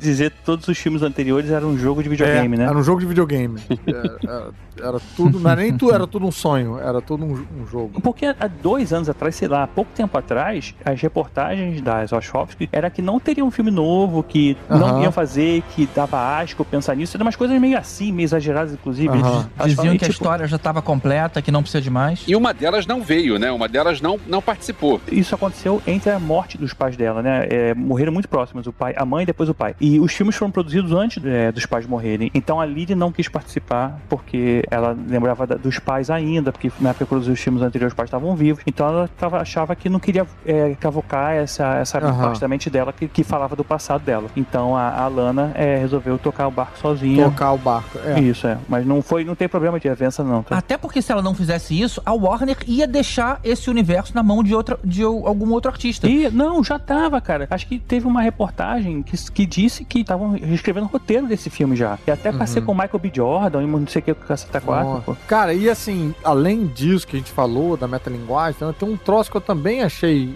interessante e diferente, que foi o de ah, duas coisas, na verdade, né? Uma de fazer, refazer o primeiro filme, tipo, cena a cena, sketch por sketch, ele é, atendendo o telefone no cubículo dele, e, e às vezes até relembrando, né? Quando alguém fazia uma referência e tal, tipo, ah, você tem desejo de calar a boca do seu chefe, aí pá, flashback do Keanu Reeves com a boca fechando ali, naquele efeito lá claustrofóbico Uhum, na é. parada do- dos agentes e tal. Aham, então é. tem uma, uma, uma pegada meio. Meio Cobra Kai nesse sentido, né? De usar as cenas dos filmes anteriores ali, misturando na parada e tal, meio que uma revisitação interessante.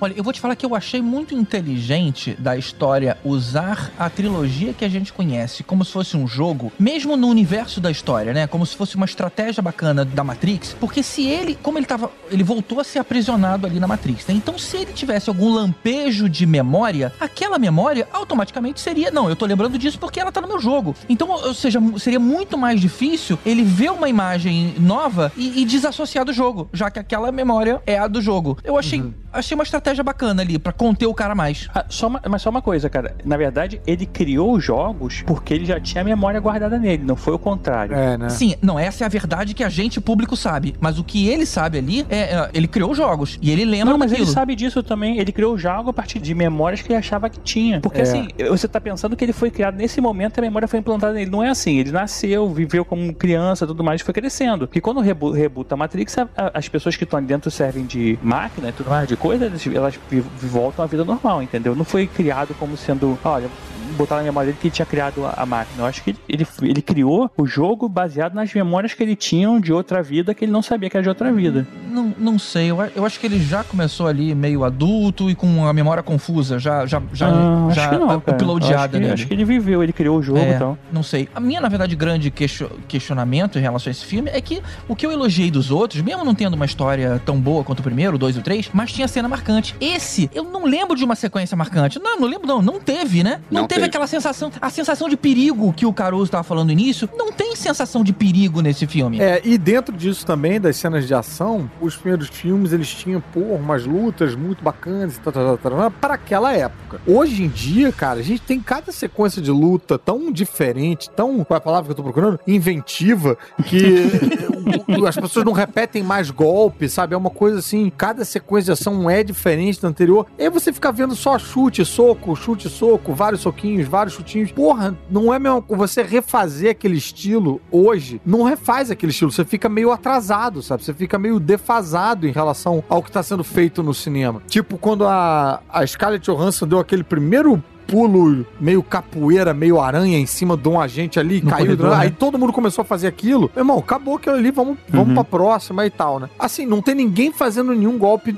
diferente que a gente nunca viu, ou alguma coisa que surpreendeu a gente, que nem esse golpe, por exemplo, da, da Scarlett Johansson naquele momento, né? Então fica uma nostalgia que não empolga nas cenas de ação, nas cenas de luta mesmo. Eu não sei, eu gostei dessa cena de ação. Realmente não tem nenhum, nada demais, mas assim. Mas não é, empolga, falando cara. em inventivo, eu achei o filme, no modo geral, ele é inventivo, na forma que ele apresenta as coisas pra gente. Tipo, como é que A ele. primeira parte, né? Esse primeiro. É, toda a primeira parte. Inclusive, até a parte que ele encontra o pessoal da Matrix, que ele encontra lá o. É, isso é o uma GG, lembra o nome né? do cara, eu não lembro mais como é que é o nome dele? Merovision? Merovinjo. O Eurovision. Eurovision? Não. O Merovision que agora virou mendigão. Ele agora é, É, mendigão. agora é a mendigão. cena dele é É, maneira. ele sobra da. ele- é como se fosse um- é uma linha de código que alguém deixou sujo lá no código, né? Tipo, e aí ele ficou.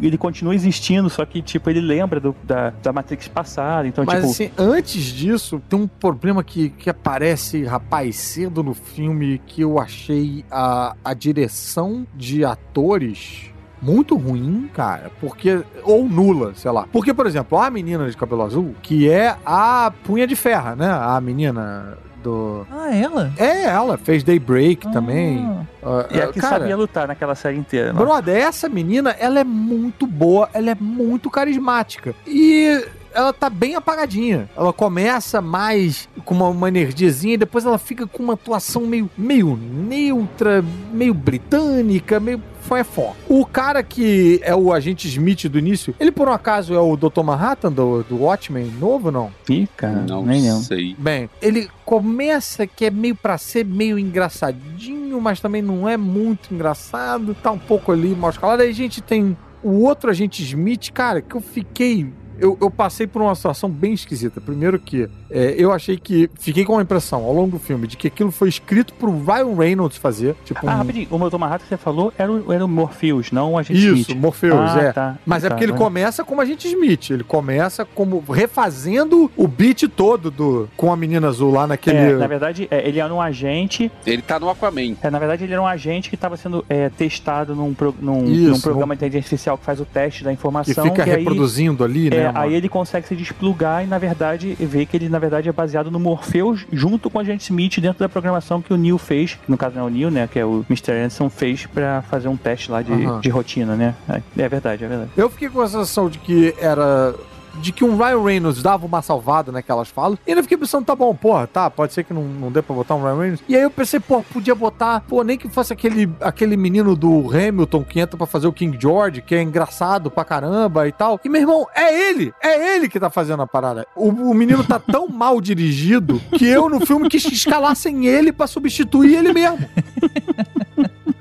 Puta merda, brother. Eu vou te falar que as atuações me incomodaram. Na verdade, me incomodaram, mas a ausência do Lawrence Fishburne e do Hugo Weaving me incomodaram mais ainda. Fizeram muita falta. A gente até aceita que são outras pessoas, mas parece que o tempo todo o cérebro rejeita aceitar que É. são os mesmos personagens, cara. Eu não sei se é problema de atuação. Eu sei que você, a gente É. não se importa com eles como a gente deveria, porque os personagens são os mesmos. Exatamente, exatamente. Porque, veja bem, o Lawrence Fishburne e o, o Hugo Weaving, porra, eles têm muita personalidade, muito carisma, Muita. muito brilho, muito tempero na maneira como eles dão as falas. Essa galera não tem, não tá É, entregando isso. As falas estão, elas estão é. meio, meio mingau sem gosto, assim, porque faltou alguém pra puxar alguma coisa, ou então, ou alguém conteve eles, falou, faz menos, faz menos, faz mais neutro, sei lá, o que, que foi que aconteceu ali, mas deu merda nisso. E esse era um fator muito importante para substituir, ou para pelo menos a gente não sentir tanto a falta do Hugo Weaving e do Lawrence Fishburne. O Hugo Weaving não participou porque ele tinha problema de, de,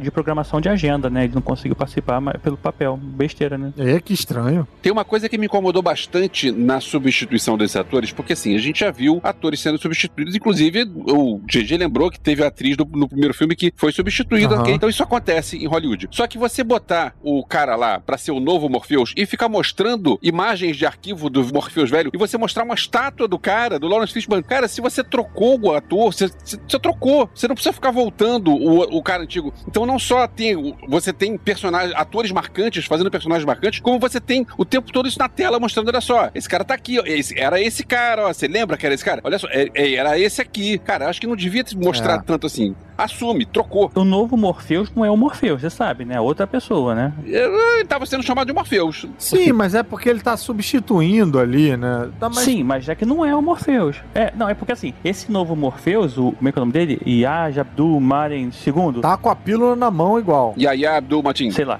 Ele, ele, na verdade, é um programa de computador que foi trazido de dentro do programa de computador do Mr. Hanson Neo. para Matrix, né? Ele, ele foi tirado de uma programação para outra Aham. e depois dessa programação tirada para o mundo real através daqueles nanorobôs lá. Então, na verdade, ele não é o Morfeu. Ele era um personagem que é uma mistura, que ele mesmo fala, que é uma mistura de Morfeu com Agente Smith, que Ok. foi uma, é uma programação Mas- criada pelo Mr. Hanson para ser tá lá Pra- com oclinho e pílula azul e pílula vermelha na mão. Tá sentado na poltroninha E igual. sendo chamado de Morpheus. Por que, que ele faz isso? Porque ele fala que para poder se apresentar pro, pro Mr. Anderson, faria sentido ele usar uma informação que ele já tinha no passado. Ele faz meio que uma brincadeira. Ele fala assim: ah, já que eu vou fazer a mesma coisa, vou te mostrar, vou Aham. fazer igual você já aconteceu no passado. Ele brinca com isso. Mas, brother, esse cara Tanto brincou, mas não é engraçado. Porra, quer pirar? Pira. Bota um Kevin Hart, bota o Trevor Noah, bota, sei lá, cara. Dá um, bota Sim, um mas- comediante pra fazer ele. Bota o Tracy Morgan, que seja, entendeu?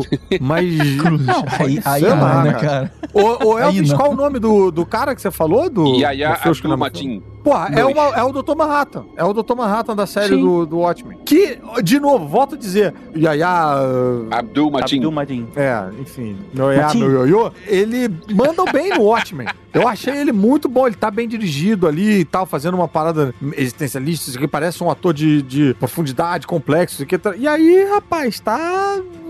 É, É, acho que vocês lá. se pegaram muito Não ao Morfeu quero- original, cara. Tentando fazer ele. Não, ele não é o Morfeu. não, não, porque não é um problema dele só, não, cara. Tô falando A dele. gente não só se apegou ao Morpheus original, como aparece o Morpheus original o filme inteiro. Mas é porque é outro personagem. Ele é um ator, cara. Um- o Morfeu, ele foi importante pra Zion. Ele foi um personagem importante pra história da humanidade. Então ele tem uma estátua. Esse cara que tá aparecendo hoje não é o Morfeu. Ele tá Mas chamando olha de jovem só. Morfeu, não sei o quê, mas não é. Vocês tá- vocês estão querendo. Mas veja bem, eu não tô falando só dele, não. Tô falando um problema Não, tudo endêmico bem. nesse filme aí, que envolve a garota Punha de Ferro, que eu sou fã, acho ela ótima. Tudo que eu vi dela eu achei bom. Ali ela tá fraca. O menino que é o King George do Hamilton tá tipo, nossa senhora, brother. Tá, caralho, tá um iniciante de carreira ali, de sem carisma, sem graça nenhuma. E o, o menino Morpheus, que não é Morpheus, também tá nessa leva aí com uma atuação que eu arrisco dizer a, a título de, de um trocadilho infame, tá bem superficial, né? O cara não tem nem a parte de dentro do corpo dele ali, ele fica atuando no-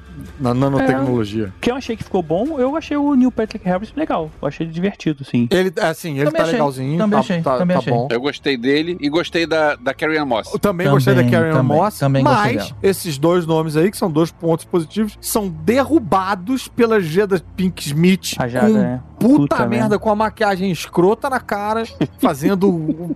pa- parece série da CW, aquela maquiagem e aquela atuação ali. Ah, você não pode. não, não, não." Pior que eu vi uma reportagem que ela demorava cada gravação 5 horas pra se maquiar. Eu falava, coitada, mulher. 5 horas pra ficar aquela Meu porcaria. irmão, se eles Ih, esperassem só 5 horas pra ela ir gravar, ela envelhecia melhor do que aquela maquiagem. Hum, caraca. Então, pra finalizar a parte dos atores, um, um comentário aqui, né? Que desperdício de Cristina Hitch, hein? Nossa Eu senhora! ia falar isso. Eu me toquei disso no final do filme. Eu falei, caralho, Cristina Ricci entrou pra fazer aquilo e saiu. Eu entrou pra Só fazer aquilo e saiu. cara. Que Puta absurdo. merda. Caralho. E fez bem. Fez bem, bem, fez bem. interessante. Fez bem, mas ela é muito mais do que aquilo, cara. Ela, ela, é- ela é uma atriz fantástica. Não, claro, sim, estamos concordando. Mas a questão é que, porra, o que que tá acontecendo? O que que tá acontecendo? isso? O que, que tá acontecendo é estúdio, rapaz. Alan tentou avisar pra gente o tempo todo. Acho que ela passou ali rapidinho e falou: peraí, peraí, você que tá com roupa normal, inclusive, entra aqui e grava só essa fala. Pronto. Na verdade, eu acho que ela devia estar devendo algum favor da época do Speed Racer. Porque a Cristina Hitch tava no Speed Racer. Ah, Tava Então no eu devia Speed estar devendo algum Racer, é favor. Olha só, lembra que você tava me devendo um Ah, favor? aquela- Vem cá. Ah, mas só tem um dia livre. Ok, vem um dia só. Eles devem ter se divertido, faz- feito amizade na gravação é. e tal. E aí, os diretores fazem bastante isso, né? De repetir ator. Tá? Acho que você matou a charada. É Speed Racer. Pois é.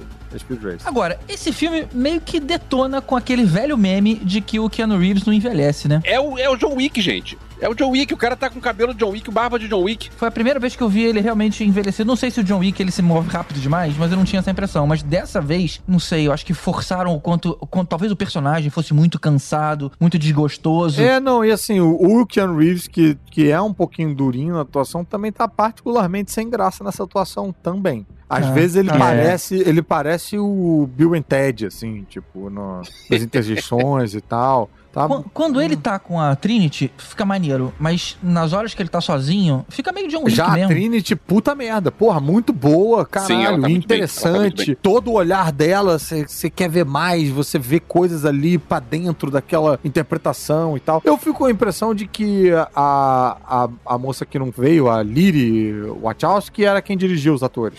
Ficou faltando ela. É, né? Pode ser. A Lana escreveu o roteiro e ela dirigiu os atores. É. Ela só falava faster. Faster, and more intense. More intense. George Lucas que deu, dirigiu. E um último comentário meu, não é exatamente um erro, mas eu senti falta, foi do filtro verde, cara, na Matrix. Nessa Matrix não, não era esverdeadinha. porque- Mas eu Matrix- acho que eles queriam enganar a gente, né? Eles queriam que a gente pensasse que não é. Se começa com filtro verde, a gente ia fazer, ah lá, ó, estão falando que Não, é. mas, mas começa com a mesma cena, né? A gente sabe que é a mesma cena. Ah, tá, ali no escritório. É, que a gente ia falar, tipo, ah lá, é simulação. Estão fingindo que não é, mas é. Hum, tá. Quando começa o filme, começa com uma cena igual do primeiro Matrix, né? Que é só que com a menina lá do cabelo roxo acompanhando. Só que na verdade, ela tá dentro de um jogo dentro da Matrix, né? Ela não tá Ah. na Matrix, ela tá. E depois a gente sai pra Matrix e aí descobre-se tal que a Matrix, aquela ali que eles estão, é a Matrix 2.0, que ele- eles inclusive pioraram, que assim, engraçado que a Matrix, a primeira Matrix quando eles criaram, eles explicam que a Matrix era muito boa. Todo mundo vivia bem, era todo mundo É. feliz e as pessoas acordavam porque achavam que era um sonho. Muita gente acordava. Aham. Então eles, eles pioraram a vida das pessoas na Matrix pra poder as pessoas conseguirem viver como se fosse real. Porque eles até sacaneiam e falam que o ser humano não aguenta só coisa boa, tal, não sei o que, que a gente é um bicho muito estranho e tal. Isso tem no diálogo do arquiteto lá atrás, né? Isso, no outro filme. E agora o grande progresso é que eles conseguem fazer morangos. Olha que legal. Eu confesso que eu vi outro filme, não entendeu. Esse é Matrix, eles explicam que na verdade eles pioraram mais a vida das pessoas. Sim. Porque eles usaram o Neo e a, a Trinity, a separação deles, que é esse, esse- essa, essa falta de um do outro, não sei o que, Que aquela faz eles acharem que é mais verdadeiro, que é mais vida pra real. achar que é mais verdadeiro. Então, que os problemas se tornem mais reais, né? E aí Uhum. nessa Matrix 2.0 é pior, né? A sensação de separação e, É. e, tipo, as pessoas estão sentindo mais. Ou seja, vão piorando as O pessoas. que explica 2020, 2021. Não, com certeza. Foi 2019 que inventaram, né? Nas Ninguém- eleições. Em 2000, e- é, acho que, sei lá, em 2018, talvez as pessoas estivessem acordando demais na Matrix e aí mudaram alguma coisa ali. E, e agora, rapaz, tá todo mundo vendo esse pesadelo junto. O que eu achei maneiro no início é que a gente sempre vê aquelas, aquelas letrinhas clássicas, né, do, do código caindo, só que nesse elas aparecem subindo, né, como se fosse ressurgindo. Eu achei, opa, é. E muito sutil. É. O, o espectador mais desatento não pega. Tem vários momentos ali que é muito de levinho, quando tá no trem, quando tá. no- ou quando cai água, né? Tipo, você. ah, É, eu, eu mesmo às vezes falava, tipo, é, eu vi ou eu achei que eu vi? Porque É, não fazia um de novo, flickzinho, né? Isso foi bem legal mesmo. E essa história, ela se passa 60 anos depois do último filme, mas que na Matrix a sensação foi de ter passado só 20 anos. Engraçado que se passaram 60 anos, né? Fora e aquela, aquele líquido rejuvenesce, né? Porque eles não envelheceram 60 anos nesse tempo todo, né? Estando lá dentro, né? Engraçado, né?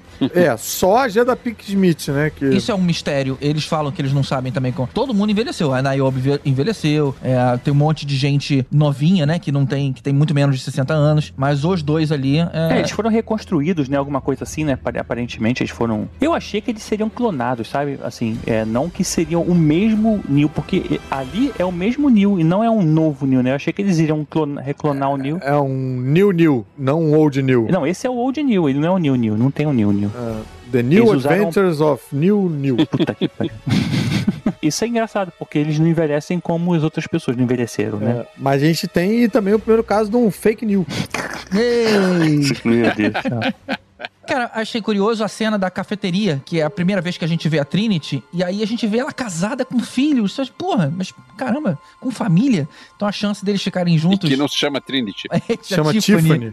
Tiffany. Tiffany. Mas ela casada e com filhos deu aquela, puxa, esse É. filme não vai pro caminho que eu esperava. Mas esse filminho tava interessante. Tava eu, eu acho que, assim, depois, quando o filme vai pra Matrix mesmo, eu fiquei pensando, e eu acho que eu veria mais essa comédia romântica do Keanu Reeves com a Karen Ann Moss até o final e seria mais feliz do que. o filme é, é bem longo, ele perde a mão bastante no- na sua continuação ali. Esse filme, eu acho que ele, essa parte realmente é a parte melhor dele. Depois que ele, ele começa a se levar a sério, que acaba as piadinhas, acaba esse negócio aí, começa a se tratar, voltar pra história original, que ele é o escolhido, que na verdade ele não é mais escolhido, ela é junto escolhida com ele e tudo mais. Mas aí, tipo, ficou sério demais, eu não queria ver. Assim, isso eu já vi lá, sabe? Essa história de, de escolhido. E pouco empolgante. e Isso, pouco pois é. empolgante. pouco- É, eu já, eu já vi. E aí, qual a chance dele de dar errado? Não tem. Aí Vocês repararam quando eles vão. Porque aí a gente agora entra numa missão que é tirar a Trinity de dentro da Matrix, não é isso? Eles têm que Uhum. ir lá catar ela. E tem um esquema com umas portas, né? Agora é diferente, não é mais telefone. Tem um camarada que aparece, tipo uma projeção, assim, como se fosse, sei lá, uma realidade virtualzinha, assim, né? Uhum. O camarada aparece e ele abre portas já através do espelho. É bem uma referência a Alice, né? Tipo, Uhum. as pessoas vão parar em outros lugares e tal. Vocês pararam que uma hora eles chegam em Paris, num quarto de hotel, e tem a cabeça do Asterix ali? Ih, não reparei não. Ah, é? Não. Não. Tem não. uma estátua com um, um maluco meio viking, com um chapeuzinho com as asas e tal. É tipo. E eles estão em Paris, cara. Só pode ser o Asterix. Que maneiro. Agora, tem uma coisa que eu achei maneiro dessas portas é que, às vezes, o eixo não é o mesmo. O cara abre uma porta Ah, é. e É, aí, de é repente, a parede é o chão.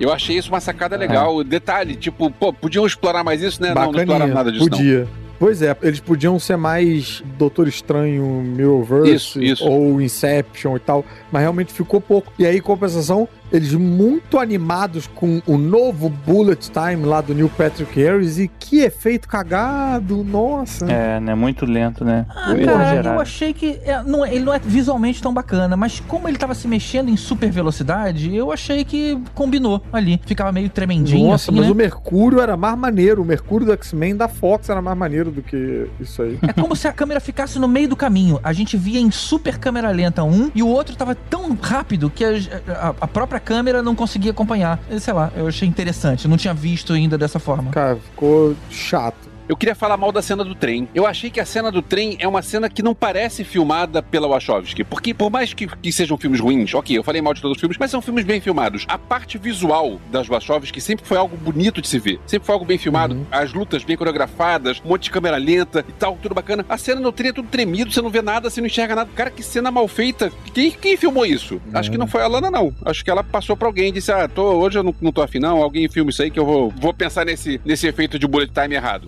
Eu achei maneiro a cena que ele vai lá conhecer a Niobe velha, né? E ela explica o que aconteceu, cara. Isso foi muito importante. Porque ele tava falando, cara, não adiantou nada então que eu fiz. Ele falou, não, cara, houve a paz. Nossa, cara, eu, eu não prestei muita atenção no que ela falou porque eu tava com tanta raiva, cara. Eu, eu acho que eu odeio a G da Pink Smith, sabia? Eu, sei lá, não consigo é- controlar. é mesmo? Nossa, que implicância. Ela em Gotham, nossa senhora, Gotham já era ruim. Ela conseguia piorar o ruim fazendo uma atuação esquisita, exagerada. Nossa senhora, nossa senhora. E aí ela faz a mesma coisa aí, puta merda. Eu tava ali só, tipo, o que, que, que você tá fazendo? Por que, que você resolveu botar cola polar na cara pra fazer essa maquiagem merda? Por quê? O que, que você acha que tá acontecendo? Mas olha só, um, um resumão em duas linhas do que ela fala. Ela fala pra ele que teve a paz sim e que a cidade nova, né? A cidade Zion foi destruída. A, a nova cidade se chama Io e ela é, ela é muito mais avançada porque ela foi construída com humanos e com a inteligência artificial. Nossa, tinha esquecido disso. Tu sabe que eu fiquei entendendo que a, o Zion ainda existe ainda. Não, não, no Zion não existia mais. Aí ela foi destruída porque. Ela até explica. Porque o, o que aconteceu? Na cidade das máquinas, como a energia acabou ficando escassa, porque era, Ah, é. era muita máquina proliferando, as máquinas entraram em guerra umas com as outras. E aí a humanidade ficou meio ali, o Morpheus, ainda Lawrence Fishburne, se recusou a se preparar, porque ele falou: não, o Neil salvou a gente, nada vai acontecer com a gente. E aí eles tombaram, né? A cidade foi destruída, e aí por isso que a guerra acabou voltando. Mas ele falou: não, não, não, não é assim. Você mudou a vida de todos nós, inclusive tinha aqueles bichos, né? Máquinas. Meu que eram Deus, como se fossem bichos. bichinhos. O- o- os pokémons gigantes lá, dos bichos fofinhos, as máquinas. A borboleta de mar, cara, parecia super Xuxa contra o Baixo Astral aquilo. Meu Deus do céu. Que injustiça, que injustiça. É, o que eu entendi é realmente isso, que na verdade o que acontece? As- algumas máquinas, depois da Guerra das Máquinas, elas se uniram aos humanos e aí criaram essa nova sociedade, essa nova cidade de Isle. Mas eu entendi que Zion continuava existindo, só que tipo assim, lá eles não, não se uniam com as máquinas, sabe? Ele continuava lá, alguma coisa assim. Só que desvalorizou imobiliariamente. Tinha sido tudo destruído, né? Bom, a cidade, se você for lembrar do 3, ela era meio que um grande buracão com os quartos em volta, como se fosse nas paredes daquele grande. Tipo daquele... uma colmeia. É, como os, os, as sentinelas destruíram tudo, eu acho que não tinha mais como, como Sim, rolar pode, ali, né? bem, pode ter sido sim, É. pode ter sido. Aí os humanos sobreviventes se aliaram às máquinas e criaram essa nova cidade aí e tal, que é a cidade Isle. Que faz morango. Que faz morango. Olha só, agora que legal, temos um progresso, fazemos morango. Aí, olha aí. Uau. Não é mais aquela gororoba que, se você pensar bem, pode parecer que tem gosto de galinha. Essa cena do- da super velocidade aí que vocês lembraram, tem um- um- uma conversa muito legal ali, né? Que é quando. Porque agora o, caiu, caíram as máscaras, né? O Neil sabe que ele é o vilão. E ele fala, cara, eu tava lá quando você morreu. E aí eu vi a oportunidade de reconstruir aquilo lá. Porque ele, ele tava acabando de, de assumir o cargo, né? O arquiteto foi demitido, digamos assim, porque ele falhou. Tava vindo o analista. E ele falou: opa, eu acho que mexer com as emoções gera muito mais energia do que esforço físico. E aí foi. Ele até falou, pô, bati todas as metas de, de produtividade. E, e- e ainda sem resistência nenhuma. É um momento meio Monstros S.A., quando eles descobrem que riso é mais eficaz do que É. susto. E cara, o, o Neil Patrick Harris, ele é o psiquiatra do The Shrink Next Door, que é o cara que só fode a pessoa. Tipo, se você vê essa série, você fica com uma raiva do Paul Rudd você nunca sentiu com de Fica, ninguém da cara. sua vida. Fica Assiste só, cara. Eu parei de ver por excesso de raiva. Eu tenho que voltar. Tá onde? Tá no Apple TV. É Apple TV. Mas você sente muita raiva dele. E o Neil Patrick Harris faz o papel de um psiquiatra, tipo isso, assim, que em vez de ajudar, na verdade tá mantendo o Atrapalha, cara dentro da é. linha, né? Do que ele quer. E o maneiro é que pra ele exemplificar isso, ele pergunta: já parou pra pensar por que, que vocês sonham? Por que, que o cérebro faz essa tortura com vocês enquanto vocês deviam estar descansando? Somos nós. A gente maximiza a produção de energia mesmo quando vocês estão dormindo. Puta merda. Tem certeza que maneiro são isso. eles mesmo. Pesadelo filho da puta, né? Eu sabia que eu andar pelado na escola tinha algum motivo, cara. Não era, não. não. Caindo, né? Caindo de um, de um lugar alto. Vocês não acharam um filme longo pra cacete? Não, não achei longo, É, não. tava rolando, igual os outros, Tem né? aquela piadinha da, da Tiffany reclamando que mudaram o nome dela, ela fica puta que o nome mudar de Trinity pra Tiffany. Ah, é. Aí ela fala que queria arrancar o maxar de alguém num soco, sei lá de quê, aí ela acaba dando um soco nele. E isso é maneiro. Quando ela joga o jogo e ela conta pro marido, fala, pô, mas você não tá achando que tá muito parecido? E o marido, logicamente, que não vai, não vai concordar, né? Porque eles são feitos pra, pra não deixar ela se libertar. Ela tem uma reação viol- extremamente violenta. Eu falei, cara, eu não só não queria socar o cara, eu queria arrancar a mandíbula fora. É. E ela falou, pô, não- essa reação não combina comigo. Não, e tem uma parada maneira também que ela fala que ele, ele riu. Aí ela ri também, mas ela ficou com raiva dela mesmo de ter rido também. É, essa- Essas essa- coisinhas, assim, eu, eu achei, achei bem legaisinhas, sabe? De tipo, de falar de sentimentos que a gente tem na. Essa no- parte era a parte boa do filme ainda, né? A gente tava na parte legal. A gente, eles não estavam ainda lutando contra o... Ali o, o Neil já tá meio que indo contar pra ela que é Matrix, tá, tá, Então, mas essa parte que tá dentro da Matrix eu gostava ainda. Tem uma coisa nesse filme, agora que tá me lembrando, essa versão nova da Matrix, nem todas as pessoas são pessoas de verdade lá de fora gerando energia. Algumas pessoas são bot, que quando eles precisam servem a Matrix pra poder fazer uma ação. meio zumbizão, né? Meio zumbi, então. É como se fosse bot, né? Como se fosse NPCs em jogo de videogame. São pessoas que não são controladas. Você tem um universo todo que são pessoas controladas. É, é como se fosse um bando de conta no Instagram de cara no carro de óculos escuros vindo te xingar. É só comigo isso? Não. É, mas... Tá. não é contigo. Mas é tipo isso, Mas são que bots. tem ação. Elas têm suas vidas lá, mas em um momento viram zumbis. Não, sim, mas elas não são pessoas fora, elas são só máquinas, né? Ah, sim, É- sim. É, é, são que nem, é que nem essas contas do Instagram que eu falei. É que nem um jogo de videogame online. Você tem pessoas que são pessoas sendo controladas e tem umas que são é, inteligência artificial que fazem a venda, não sei o quê. Os NPCs, né? É, é um programinha mesmo, né? A pessoa não tem uma contraparte de carne e osso pendurado lá. Isso, exatamente. Que aí quando eles precisam, eles transformam. Tanto que tem uma cena até que eles estão fugindo, aí o cara tá, levanta com a mulher e sai correndo pula da Isso. janela. Tipo, esse. É. E essa cena é muito Essa tensa, é cara. muito Os corpos caindo assim em cima deles, né? Eu achei meio exagerado pro, mal, pro filme, assim. É. O filme não tinha essa pegada, sabe? De corpos caindo. Aí o Neo descobre que ele tem um poderzinho Jedi dele lá de fazer escudo. Brother, é muito tempo dele usando o mesmo poder É, várias é. O tempo vezes, todo ele para brother. bala. O tempo todo ele para bala. Isso é chato. E parando bala e parando gente que cai do céu. Que, aliás, essa cena talvez ganhasse um outro fôlego se a trilha sonora fosse It's Raining Man. Ah, Né, pudesse ficar interessante.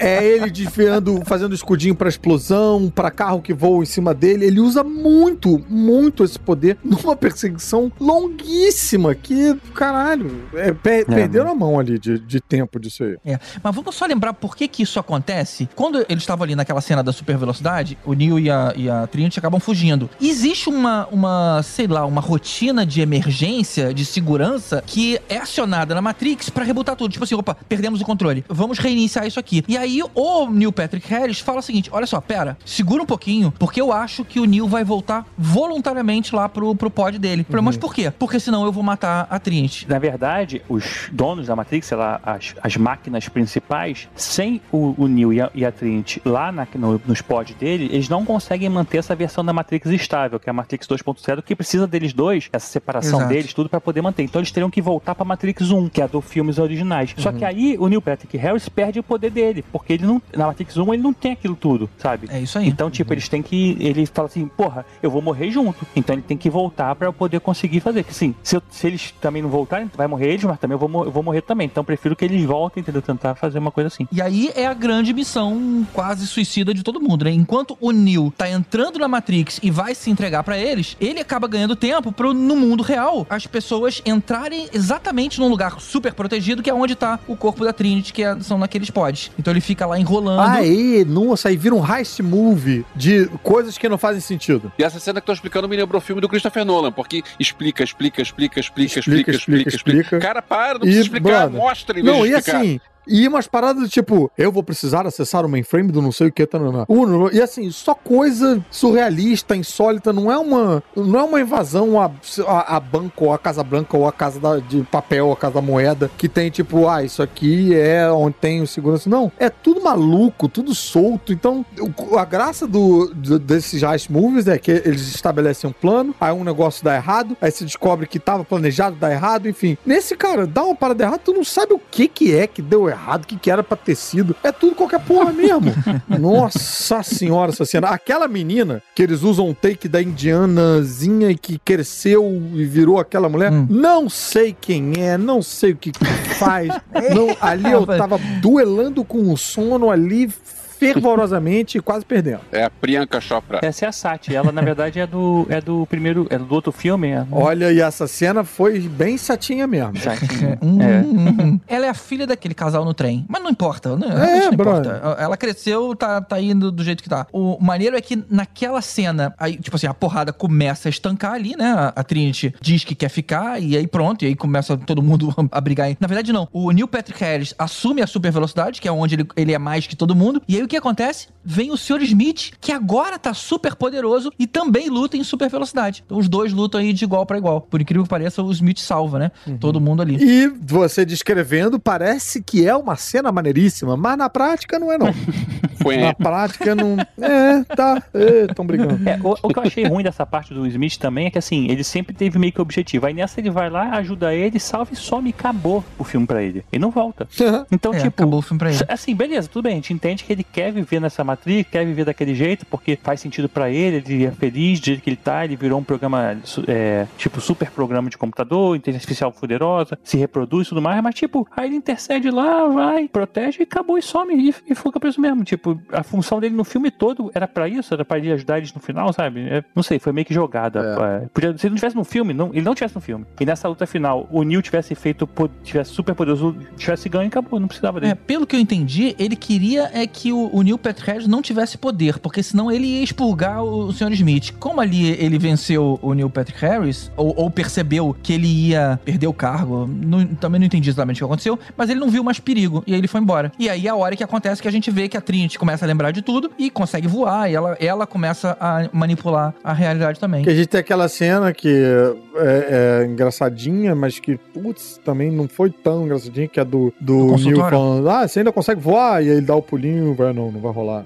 Mas que ele faz, que faz o efeito no chão, né? Quando ele apoia ali e tal. É, faz, Aí faz é efeito, esquisito. né? Podia não ter aquele efeito. Esse filme só me per... Já tá no, já estamos no final dele e ele me perde muito nesse final, porque é o seguinte: se eles não não voltassem os dois pra dentro do pod, o que, que ia acontecer? As máquinas iam rebutar a Matrix 2 e voltar pra Matrix 1. E o que, que no final acontece? Eles não voltam pro pod.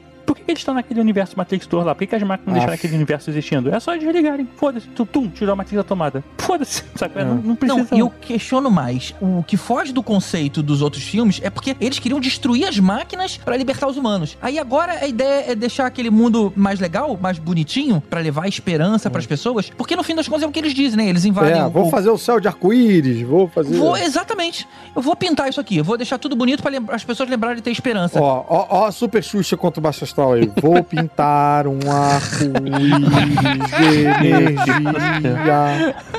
Apesar de assim, o filme ele ter esses, essas nuances aí, que pelo menos pra mim ele começa muito legal, assim, eu me diverti pra caramba, ria, e depois, até inclusive tem uma cena que o, o, o Neil, ele tem os bonequinhos da McFarlane, que eu tenho também, ele tem na Olha mesa aí. dele lá, eu tenho aqui aqueles bonequinhos que ele tem, do, que é do jogo, né, no caso, especificamente. E isso foi muito legal, várias referências assim, pô, vários momentos muito engraçados, e nesse final É. isso me perde. Eu fico pensando se, cara, tudo isso não foi uma brincadeira da Lana com a gente, cara, sei lá, de no final falar assim, tipo, ó, eu contei, falei pra vocês que eu tava sendo obrigado a fazer esse filme, Aham. eu fiz não sei o que, e no final eu fiz do jeito que eles queriam, a segunda parte é o que eles queriam que eu fizesse, eu fiz, Uhum. e vocês vendo que merda que é, e tipo assim, no final era um filme totalmente autoral, e ela tá fazendo uma sacanagem com a gente mesmo, e o filme era Porra, pra ser que isso mesmo, sabe, brincadeira de mau gosto, hein, Lana? De mau gosto. Ser.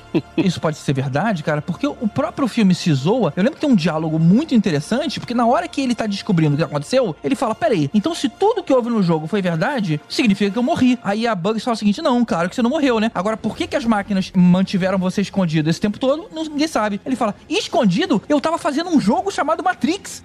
Escondeu o quê? É, mas aí não era a cara dele, né? Era, era um careca lá. É. Aproveitando que a gente voltou pro início, eu esqueci de falar um negócio do início, que é só pra explicar pro Caruso. A música White Rabbit, naquela cena que eles estão tocando, é uma cena muito boa, uma sequência muito boa, que Muito tá boa, rolando é reunião de brainstorming sobre o videogame. Ah, sim. É, e ele tá naquela de ele não sabe o que vai fazer, e ele encosta no espelho pra ver se o espelho vai ficar mole ou não, É. e ele toma banho com um patinho na cabeça, e tá tocando a Sim. música White Rabbit no, no fundo. Essa, essa sequência a gente é muito precisa boa. de um novo bullet time. Isso. O filme apresenta o problema e não resolve o problema do próprio Isso. filme. Cara, isso. é muito bom, cara. Essa, essa parte do filme é muito Essa boa. parte Dá é pra muito ver boa. esse filme até aí. E reparou que tava todo. Tinha um monte de fã ali, mas tinha um garoto que era tipo um milênio, um, um mais novinho, que ele falava assim: Cara, eu não gostei tanto do Matrix. Que Aham. é verdade, cara. A galera mais nova, tipo, É. porra, bem mais nova, não curte tanto, Não, não é cara. milênio, essa galera é mais geração Z, né? É, Não, eu acho que eles, eles interpretaram todo tipo de babaca ali naquele brainstorm ali. Ali eu acho que talvez foi o momento que eu mais senti. Eu tava com o Ken Reeves com um patinho na cabeça ali. E se a Ali gente botar um foi- gremlin de verdura? Isso aceito, né? E essa galera aí puxa a cena pós-créditos, que é uma cena que eu achei muito boa, porque eu tava achando o filme bem fuem. E aí, quando chegou a Sério? cena pós-créditos, uma piada bem. Eu me, eu me surpreendi bastante de ter uma cena pós-crédito, porque, cara, sei lá, eu também. filme normal, né? Eu fiquei vendo crédito pra ver crédito. É uma piada muito cretina. E eu achei a piada tão engraçada. Mas a cena pós-crédito, ela é uma piada, cara, porque ela pode dizer pra você que todos os quatro filmes, na verdade, eram filmes e tava dentro da Matrix Sim, mesmo, os caras estavam pensando nisso, é um jogo, sabe? Mas vocês, vocês estavam lá vendo, vocês sabiam que ia ter cena pós-crédito? Vocês estavam ali sentados esperando? não, inclusive isso deu um problema. Não, É, inclusive é hora de fazer uma crítica à assessoria de imprensa, porque a assessoria Ah. de imprensa entrou no cinema dizendo: gente, não tem cena pós-créditos, sai todo mundo. E não, Ué? peraí, cara, é, não, Sim, não sai todo mundo, eu vou ficar até o fim do As filme. pessoas não saíram e ela falou: gente, saiam, saiam, porque tá atrasado, o, o cinema quer funcionar, porque já era Ah, já quase de tarde, né? que esquisito. E aí o Elvis deu uma olhada na, na internet e viu que tinha cena pós-crédito. A gente falou pra ela, tem cena pós-crédito. Ela não tem. E aí a gente teimou, ficou lá. Tipo assim, saiu quase todo mundo. Ficou, sei Uhum. lá, umas 12 pessoas ali. E ela ficou na frente da cena pós-crédito falando: não tem cena pós-crédito. Isso não Ficou- está Ela ficou acontecendo. puta por a gente estar lá. E aí veio a cena pós-crédito. Cara, o Miranda ficou furioso com esse. Começou a xingar. Vocês estão malucos? Que desrespeito é esse? Que trabalho é esse que vocês fazem? Como é que você fala pro jornalista que não tem uma parte do filme que tem? Caramba, cara. E nessa hora foi a hora que a mulher da assessoria de imprensa, enquanto vocês estavam ali na sala de cinema passando a cena pós-crédito, ela falou: gente, não olhe pra cima. É, é. tipo isso.